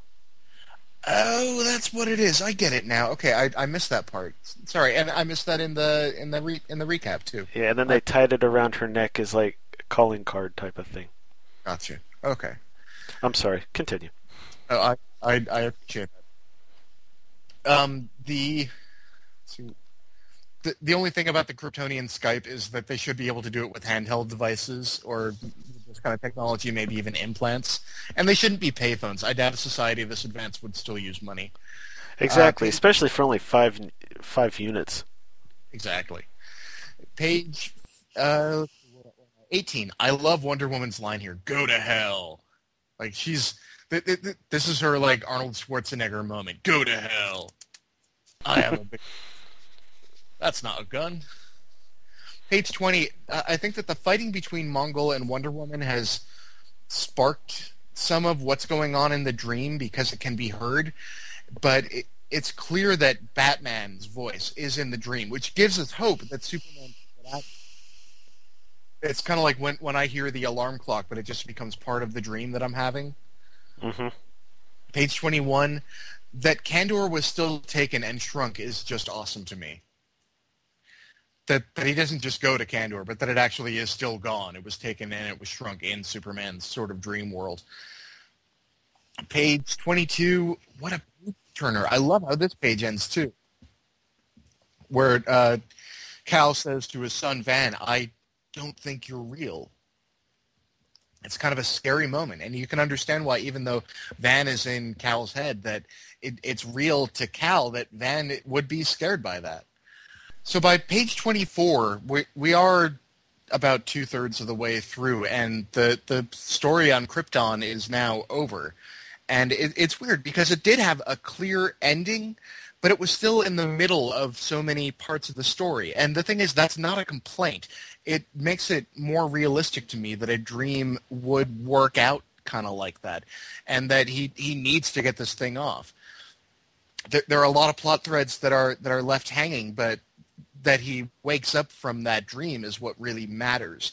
And it, it did not make the story any less compelling in any way whatsoever. So I, I really dig that. It's it's a it's a risky storytelling device, and it paid off. I thought by page 25, the, the look of Superman, now that he's awake, standing over Robin with Batman on the ground with the Black Mercy on, on his chest, and he just says, who did this to me? And it is on. I love that moment. Like, no, you just messed with the wrong guy. Page 27, I'm the the Hulk gloves. I get a kick out of seeing them on Robin. That's all I can say. They, they, they are. They're like they're like those Hulk gloves. But, Mhm. but I dig- I digress. Totally. Yep. Page twenty eight. Uh, do you understand what you did to me?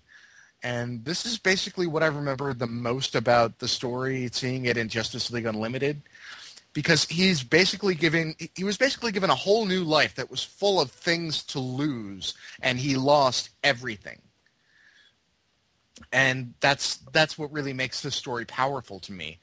And on page twenty nine, when he's just like burn, Yeah, and it says Shizit. Before Snoop Dogg made it popular. Yeah, and Michael Bailey and I have talked about how the whole thing with, with the glowing heat vision, like the, the heat vision kind of welling up in the in the eyes, was a device that wasn't used until the, the late '80s. But it's kind of what's happening here. Like he's Mhm. building it up before he shoots it out, and uh, I I didn't realize that that had actually happened before. On page 32, this is kind of a weird narration, but uh, but it works. The the narration during the, the battle scene. Mm-hmm. Um, I so it kind of works. Page 35. I'm sorry, were you about to say something? No, uh, other than some of that narration makes me think Grant Morrison a little yeah, I bit. can see that. Page 35, even without having seen the cartoon, I I guess I would have seen it coming that Mongul would end up with the Black Mercy on his chest. I I was not necessarily expecting it to be Robin who would do it. But of course he's not in the Justice League Unlimited version. Page th- page 36, great work and this is how Mongul's dreams need to be dealt with in a comic. But I actually prefer how it's done in the Justice League Unlimited series where uh, you can't tell that it worked until afterwards. Uh, Batman is married to Kathy Kane, as we find out on page 37, and even in even in his dreams, that could not happen in the current DCU. It, it's too sci-fi, like, like Chasing Amy. Uh, page 38. I don't know of any nearby black holes, but it's not impossible. But the really big black hole, I think, is, is, scientists believe is in the center of the uh, of the galaxy. So if Superman can fly from one end of the universe to the other, you know, go ahead and use the big black hole. I mean, that's what it's there for. It's for throwing away supervillains. And I, I can see Scott, I can see Scott Gardner liking that. Like, oh, I could throw him into the sun, but oh, there's a black hole. Come on. Yeah. Well, Exactly. into the sun would be murder. The black into the- hole. It's not Superman's fault. right. It's the black hole ripping him apart or whatever. Oh, yeah. okay, okay. And yeah, Superman's basically going to kill Mongul, which I don't really get. And I don't really understand why he's going to check on Kandor here. I took it to mean that he had uh, recreated uh, a duplicate of the now by now in large city, and he was just putting it away just so Wonder Woman wouldn't realize that he already had one.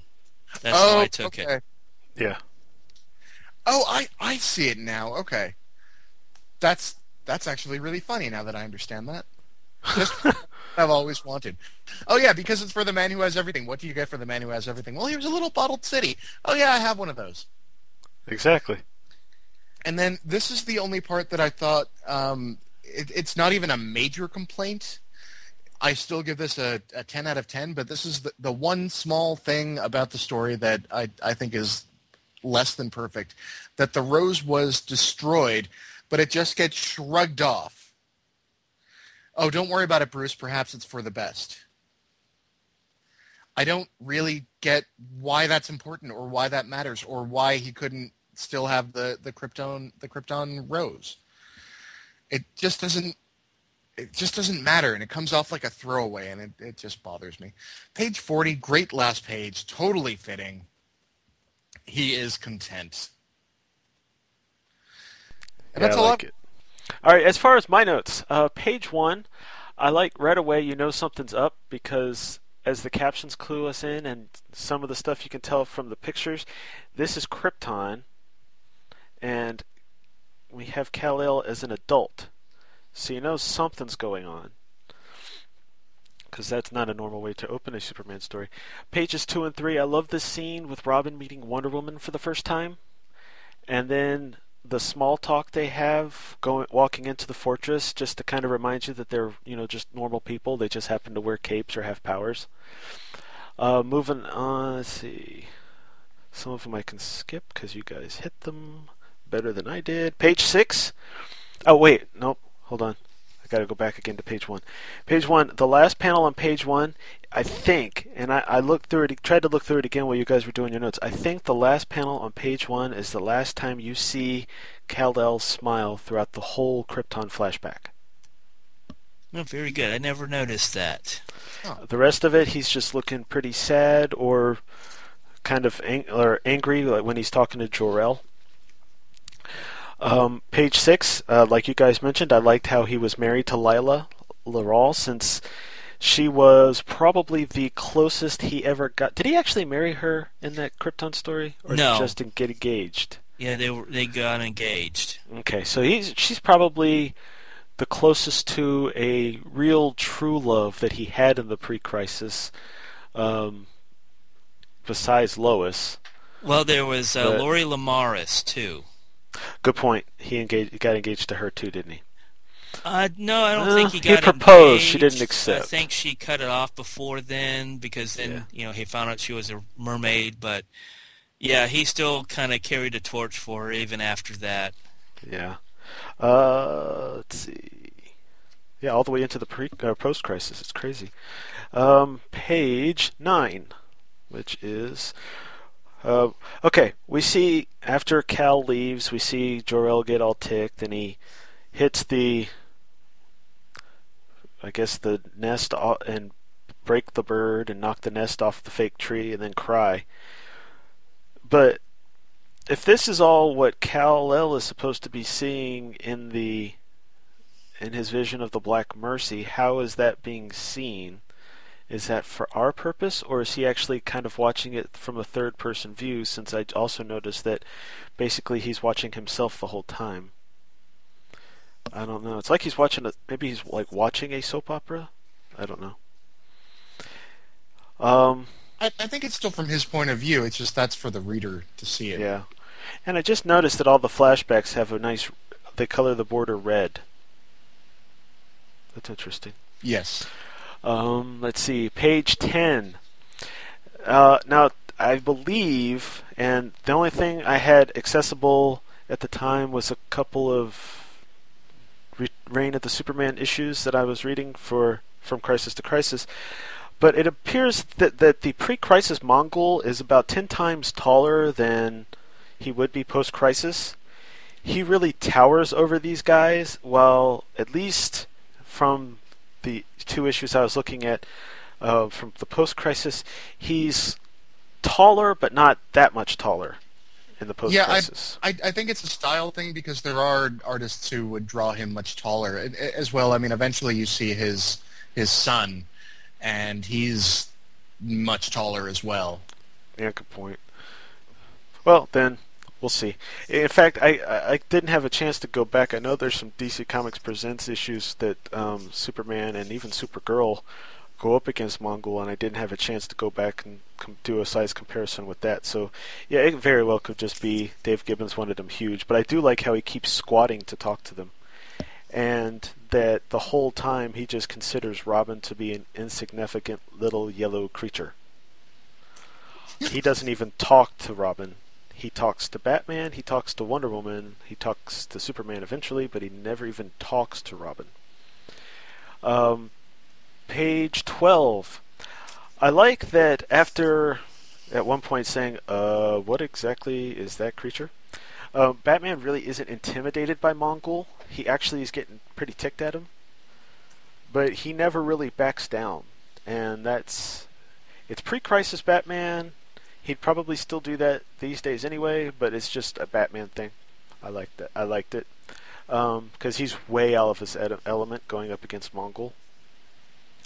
Uh, pages 12 and 13 especially especially in any image up here or in this whole book where they have these kind of up shots at Mongul's face like on the bottom of page 12 I'm seeing a lot of kind of expressions and stuff that remind me of like some of the expressions I would see on his face in by Jerry Ordway or Dan Jurgens I'm thinking that this issue was a big influence on how they drew Mongul during Exile and possibly even later into the Death and Return of Superman.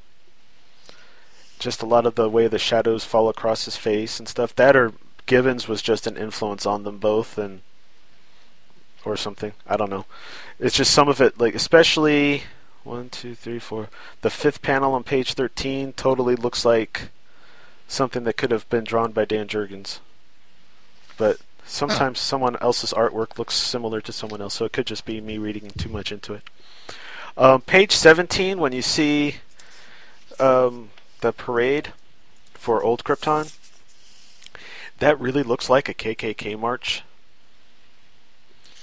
Yeah, you're right. Which is Yeah, kind of because disturbing. The, uh, yeah, the the they're holding the swords by the blade so that the handle of the sword is pointing up. So yeah, it does look like a flaming. so they look cross. like flaming cross, and they got the tall hats and the robes. They're red, but other than that, they it looks like a KKK thing. And I like how some of the cops kind of look like Judge Dredd. Yeah, I noticed that too. Um, let's see, page. And then I don't have a ton else up until page 26.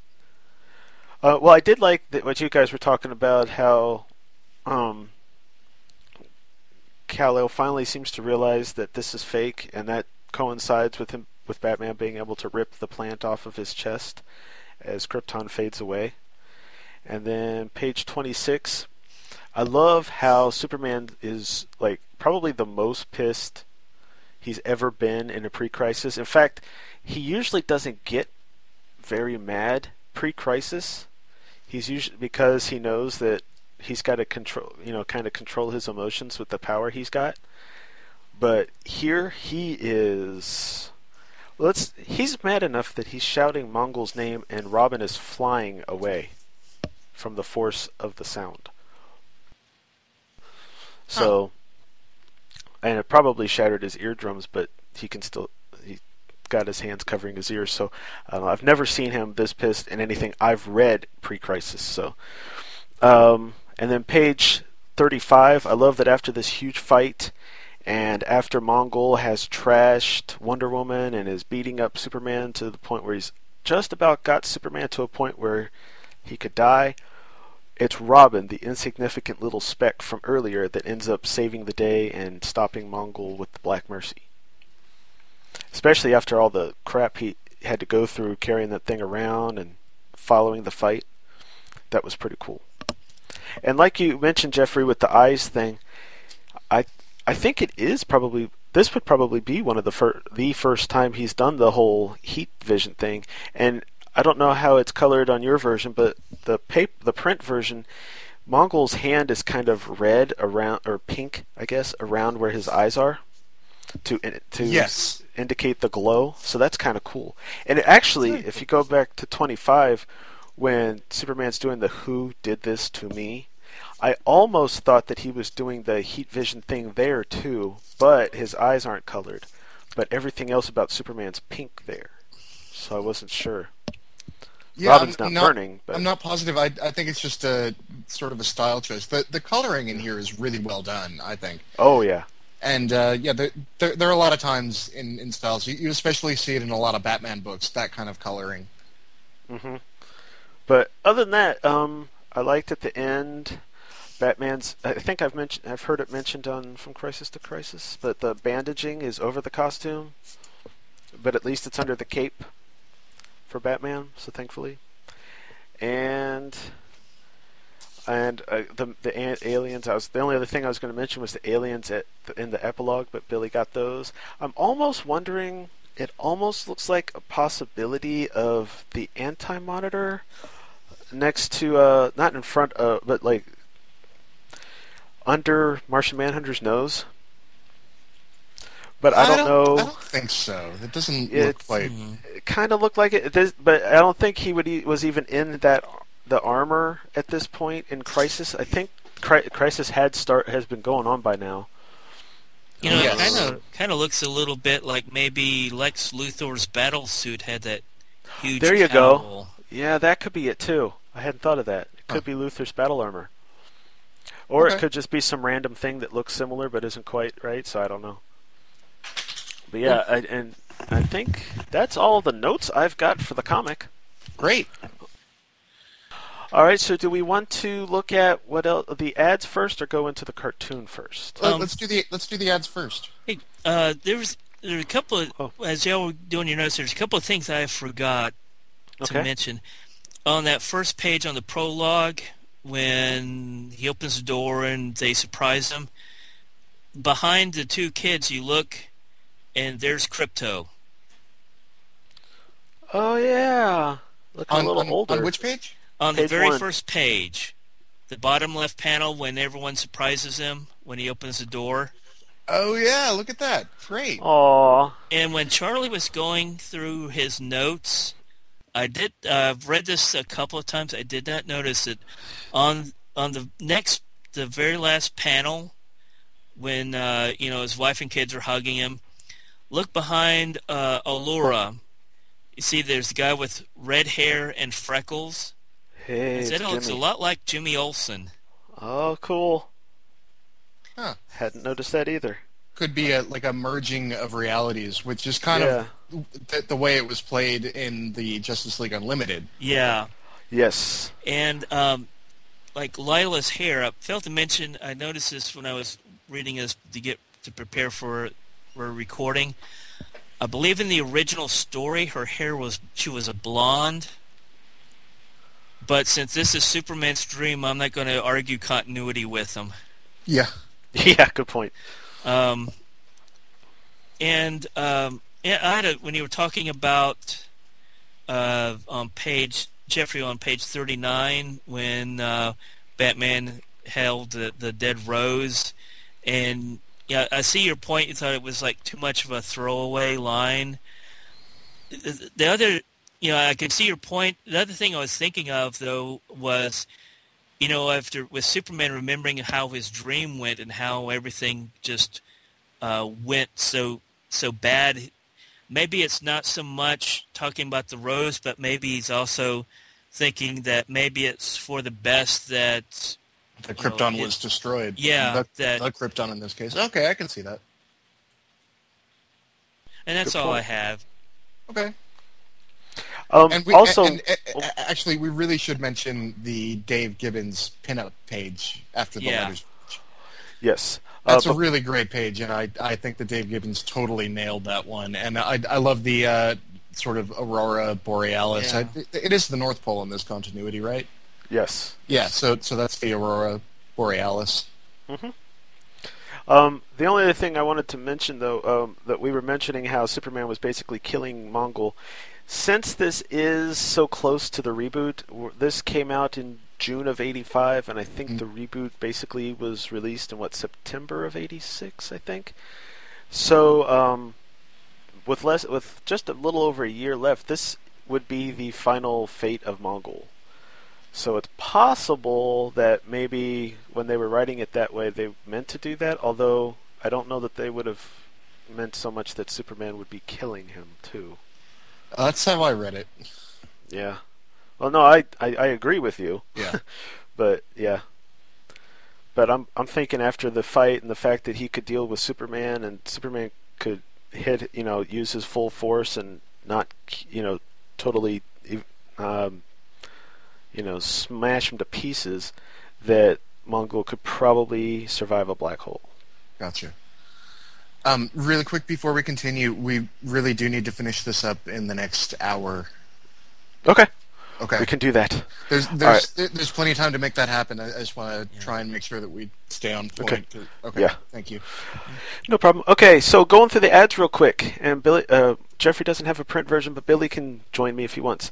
Uh, first up, we have an ad for Hex coming soon from DC Comics, Oh. which is a violent new world where old habits die hard. I believe this would be where Jonah Hex somehow gets transported to like a apocalyptic future. Yeah.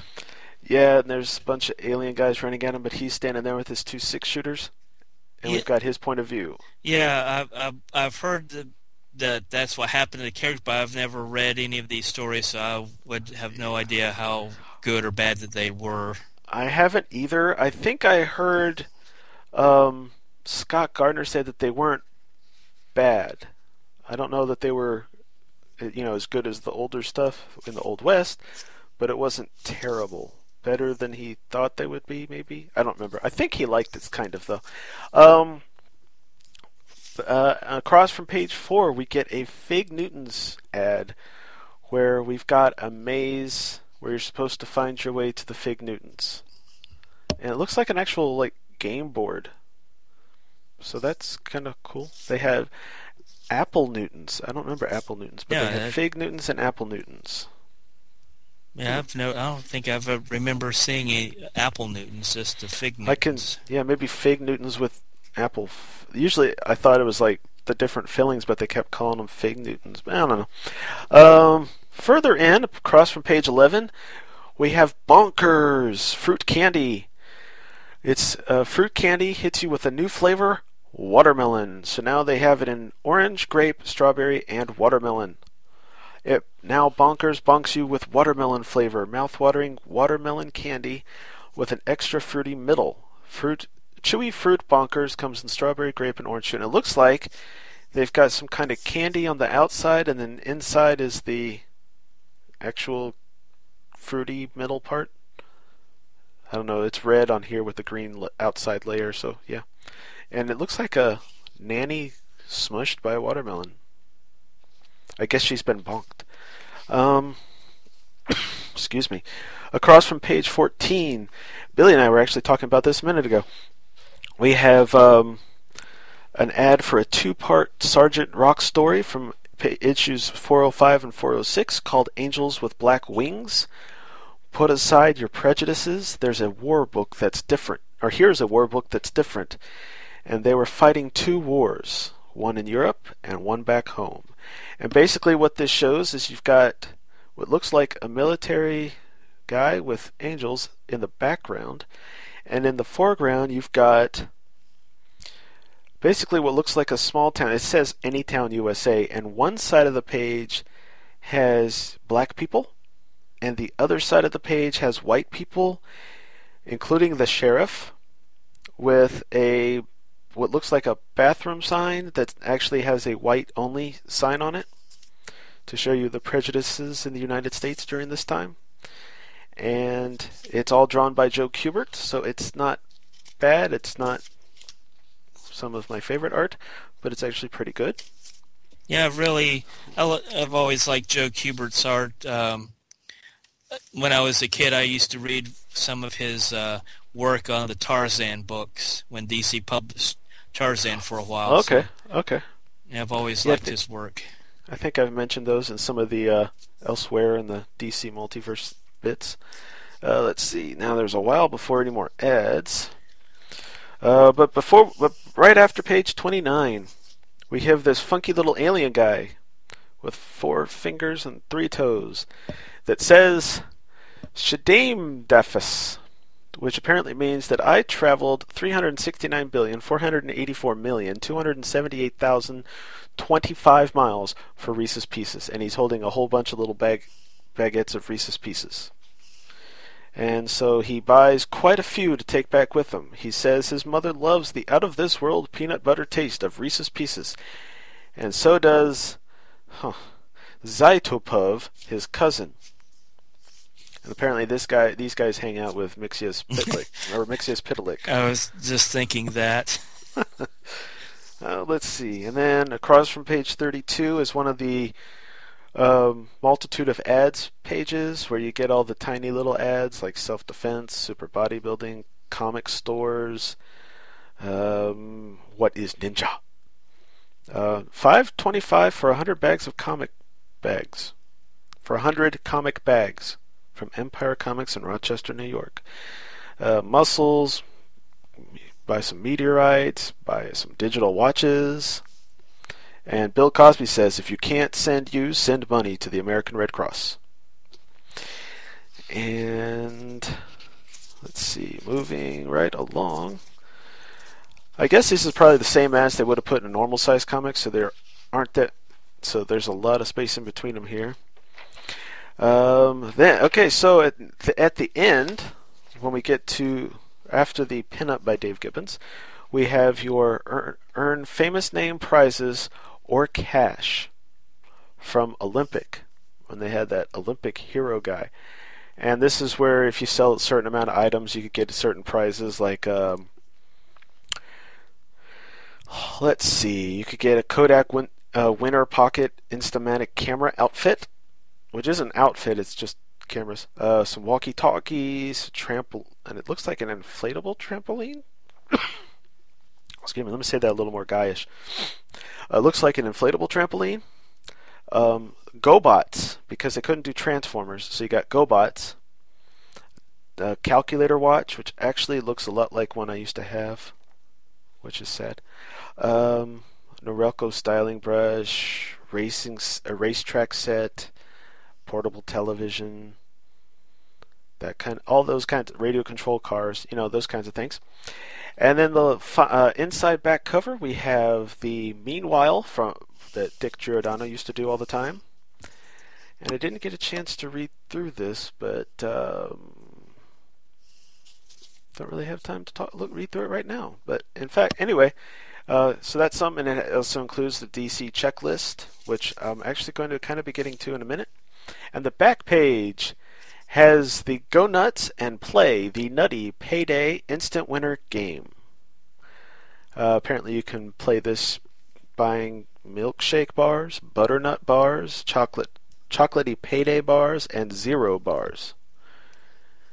And you get grand prize is an Apple IIe computer system. Comes with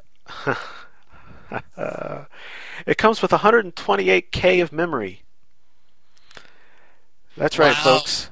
Yeah, you can put more on a floppy disk than you can on the computer.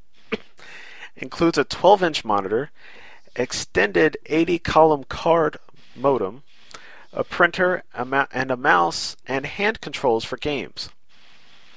So, yeah, This this thing, oh man, that is some power right there. We're talking about less than a meg of memory.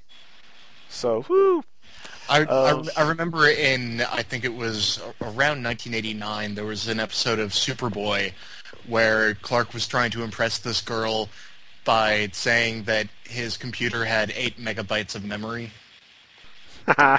Of or, or no, no, um, eight, eight, it might have been eight megabyte hard drive. I'm not sure which. Oh, okay. Oh, even better. Yeah. Actually, um, would have been. Let's see. This was June of '85. Uh, this would be right before I got into kindergarten.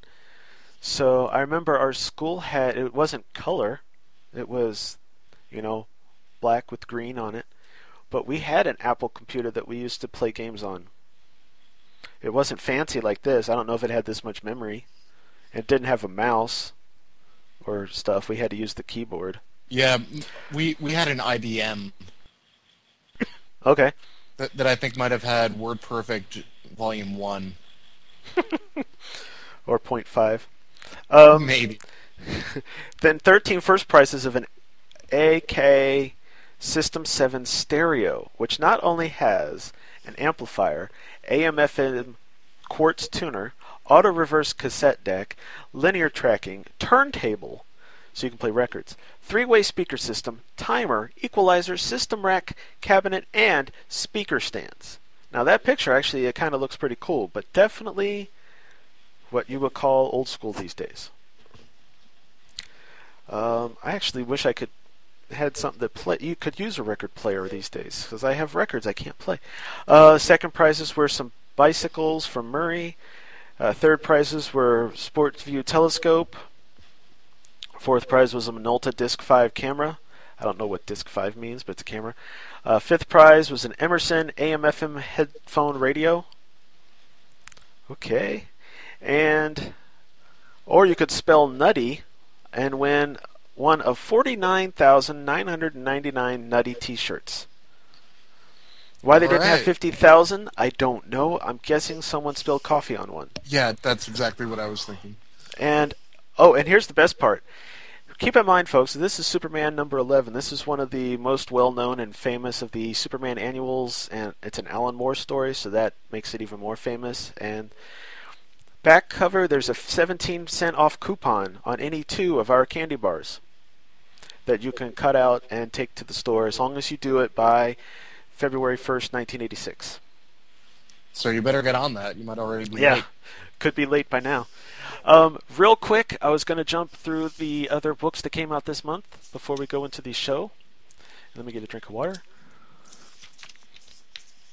And as I've been doing lately, because going through everything takes time, I'm just going to highlight some of the um, superhero comics that DC put out that were on sale this month, June 1985.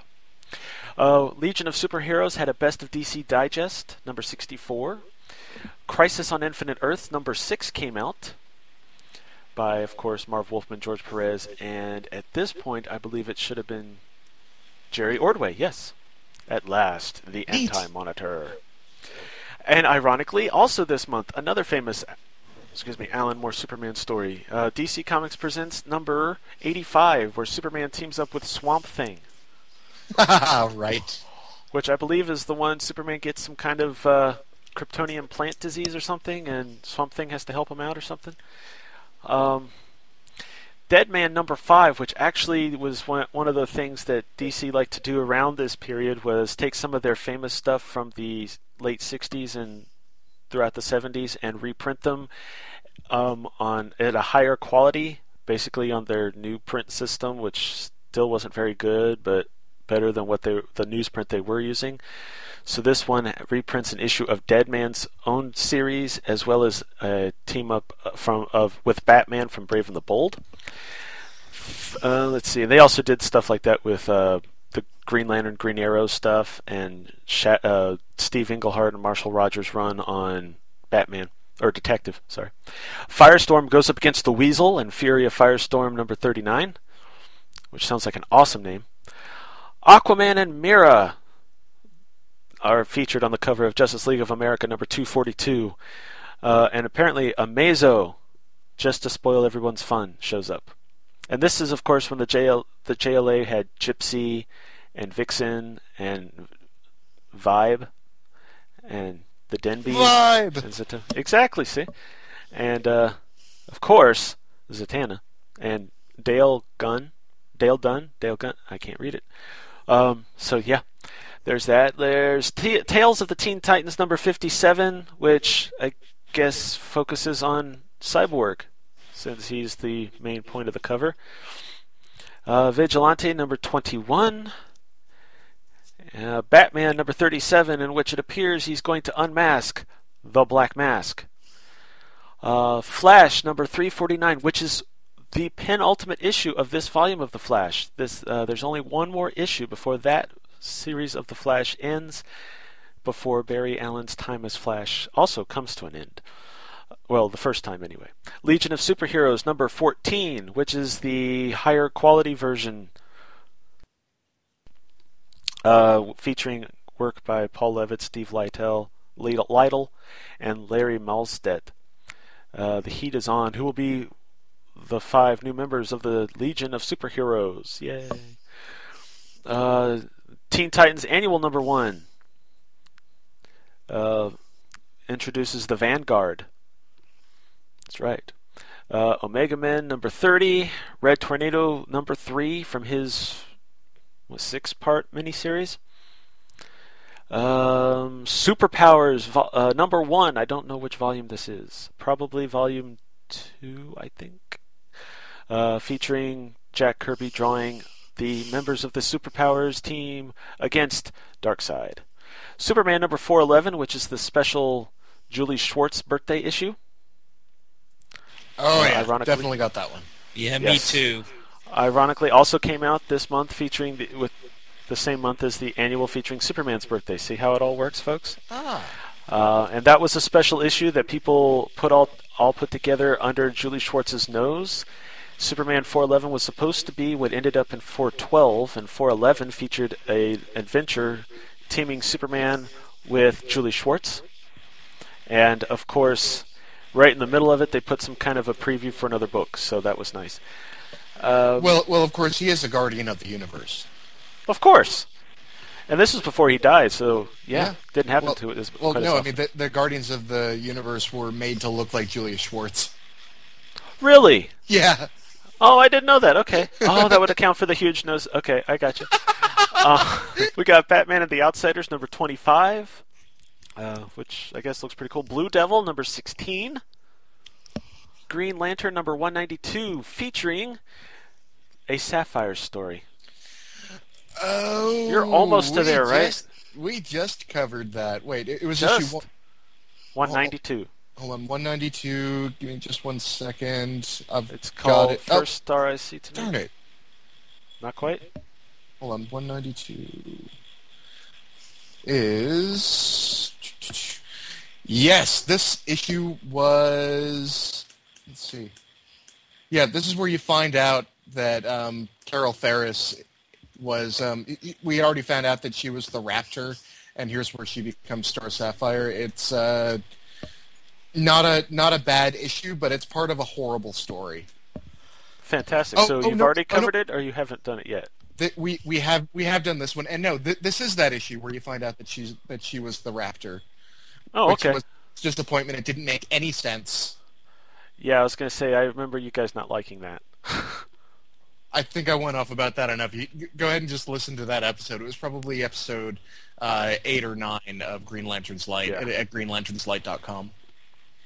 because it apparently was not part of Len Wein's original plan, and No. it was something that Englehart decided to do. And yeah, We- okay, We did talk to Len Wein about that. exactly. Uh, Hex number one, uh, which I only mentioned because we just mentioned the ad about it. Uh, Infinity Inc. number eighteen, featuring Todd McFarlane art on the cover, which is interesting. Apparently, they're on a Monopoly board. New Teen Titans number 12. And I'm going to clarify that. I did not say nude. New Teen Titans number 12. Because if they were nude, they would not be a good com. Well, actually. Anyway. Um, featuring Ghost Story. Hustler. What? Published by Hustler. Yeah, there you go. Uh, let's see. Moving right along. Who's Who number 7 came out. this month, featuring looks like a lot of the E's, Elongated Man, Element Lad, and others that Emerald Princess and stuff. Uh, Action Comics number 571, which has a really cool Brian Bolland cover of basically a, super, a Clark Kent robot doing the news and half of his head black, uh, kind of falls apart. He kind of looks like a Terminator, or I don't know, Cyborg Superman maybe. So that's kind of cool. Uh, All Star Squadron number 19, featuring uh, the squadron against. It's not coming up. There we go. Uh, the Wrath of Wotan, Wotan, who actually looks a little bit like the post-crisis Brainiac before, um, when he's still Milton Fine. I don't know. It's just, just me. Ambush Bug number, f- excuse me, number four. Uh, Batman and the Outsiders annual number two. See, we're in the summer, so all the annuals are coming out. Um, let's see. Detective Comics number 554, which I'm guessing this also introduces Black Canary to the book as Batman and Green Lantern are holding up one of those um, circus ring things with the thing on. Anyway, she comes bursting out of it, similar to what Robin does in his first appearance. So that's interesting. Tales of the Legion of Superheroes number 327 featuring Where a Villain question mark. And let's see there's V uh, World's Finest 319 um, To Dream Perchance to Kill. Uh, Wonder Woman 327 is a cross a crisis crossover featuring Wonder Woman and The End of Everything Begins. And that's pretty much it for what else came out this month. All right, and we're going to stop things there for this part of the show. Uh, there's still more to come, though, uh, as me and the guys also compare this to the Justice League episode. I'm sorry, Justice League Unlimited episode for the man who has everything. But now, here is J. David Weter with Superboy in the Bronze Age. The Adventures of Superboy. Exciting stories of Superman when he was a boy, who, even as an infant, demonstrated powers and abilities far beyond the capabilities of Earthlings. Superboy, who, as Clark Kent, mild-mannered foster son of Martha and Jonathan Kent, preserves the secret of his true identity and devotes his superpowers to the prevention of crime, the preservation of peace, and the pursuit of truth. Hello, welcome to Superboy in the Bronze Age. I am J. David Weter, normally looking at randomly selected Superboy stories. Now, this episode actually starts a three part look at the Midnight Massacre, which appeared in the Treasury size DC All New Collector's Edition C55 Superboy in the Legion of Superheroes. This is a tale in four chapters that was on stands December 12, 1977.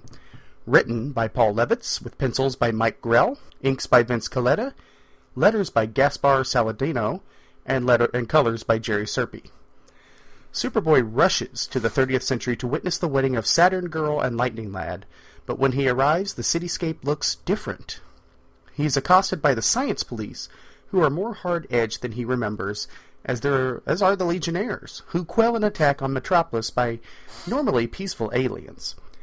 After trying to talk to Cosmic Boy about the changes, Superboy then visits Princess Projectra at the Legion HQ, and she explains that the UN disbanded in 1978 and there was a nuclear war, and now there is global paranoia.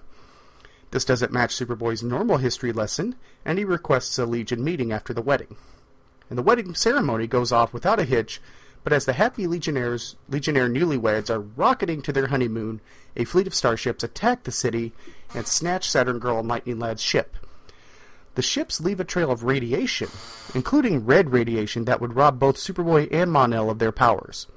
And the Legion rallies to pursue, but Superboy urges them not to. If he's right about the twist in time, then that's the real problem they need to tackle. Wildfire, who is the Legionnaire leader, tries to curb the discussion, but a handful of Legionnaires believe Superboy and stay behind as the rest of the Legion of Superheroes fly away to pursue their kidnapped friends. So, jumping into the notes, page 4. It took me a moment to realize that what was throwing Superboy off in the future Metropolis was the mounted guns, because they actually looked decorative at first glance, almost like flagpoles.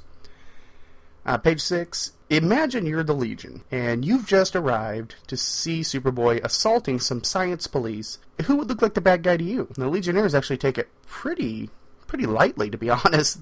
Like Superboy, what are you doing? Get it together, Hotshot. Uh, page nine. Superboy and Cosmic Boy. They both seem to be aware that something isn't right, but they can't communicate to one another, which is odd. Um, definitely intriguing. And on top of being one of the founding members of the Legion, Cosmic Boy was also one of the original three Legionnaires who greeted Superboy in our time. So these two actually have a history. And just remember that Legion was meant as a one off. Uh, superpowered teenagers from the future, kind of a cool idea for a one shot story, but they just got bigger and bigger and bigger. And they still support two titles today, which is, as of this recording, Legion of Superheroes and Legion Lost. Uh, jumping to page 10, you say you want a dystopian pu- future?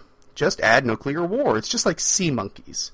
And looking at the map, who would have thought that Oceania would become a world power? It's kind of an interesting concept, to be honest. I'm not even joking about that. Pages 12 and 13.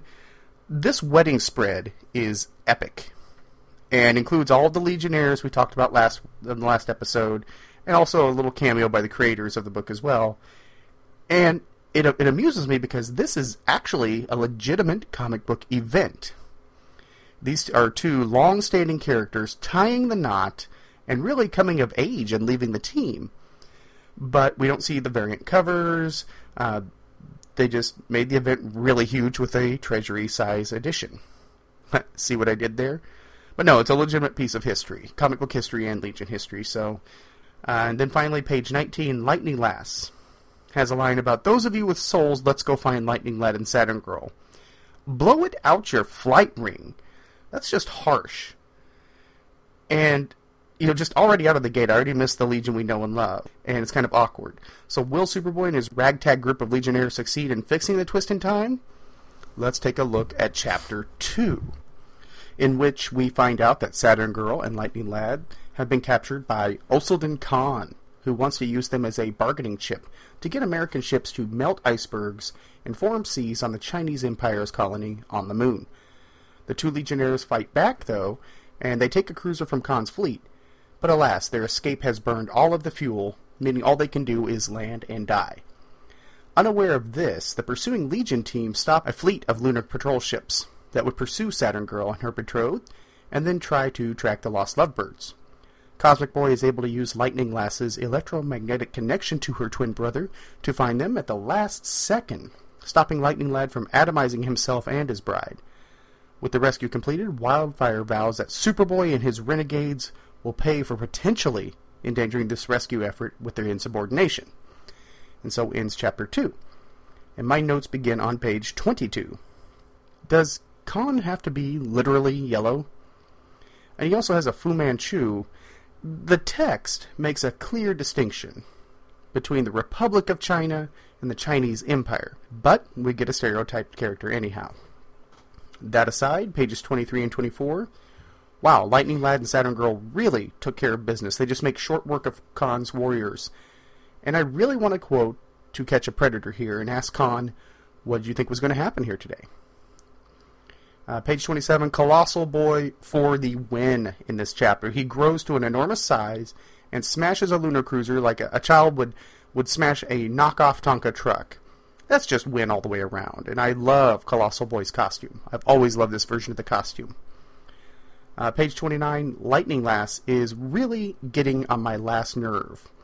I know, I know, it's her twin brother at stake, but she's just being a total witch to everyone, including Dawnstar, who was really working to track them and just came up with a dead end. It's not like she didn't put in the effort or try. She just wasn't able to complete it because things are throwing off her tracking sense.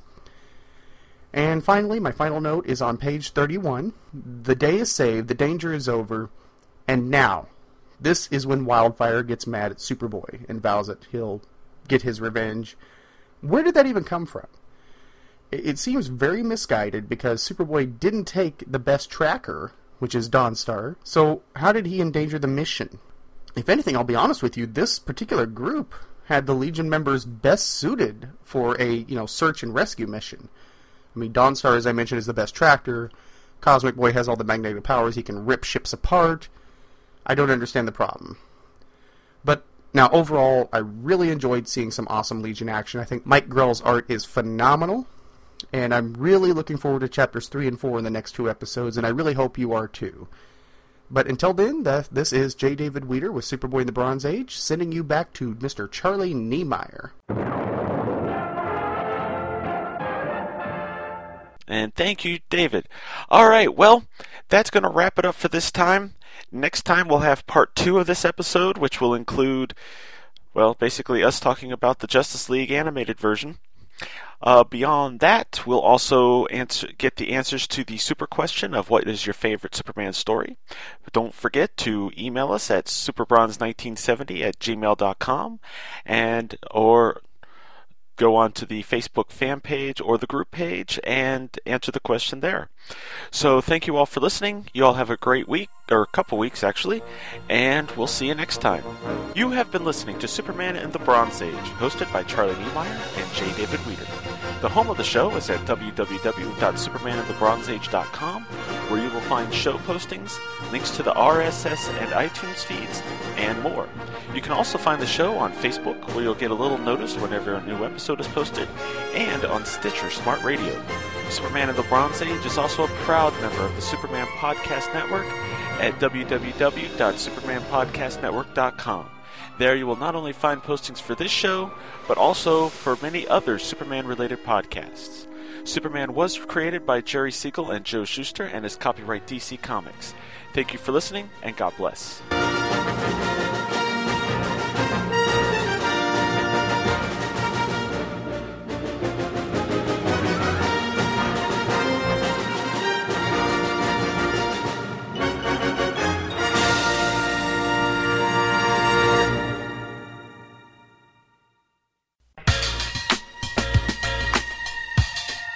You can hear our show on Stitcher Smart Radio.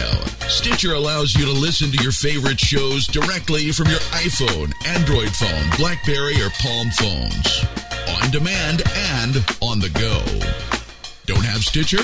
Download it for free today at Stitcher.com or in the app stores. Stitcher Smart Radio, the smarter way to listen to radio.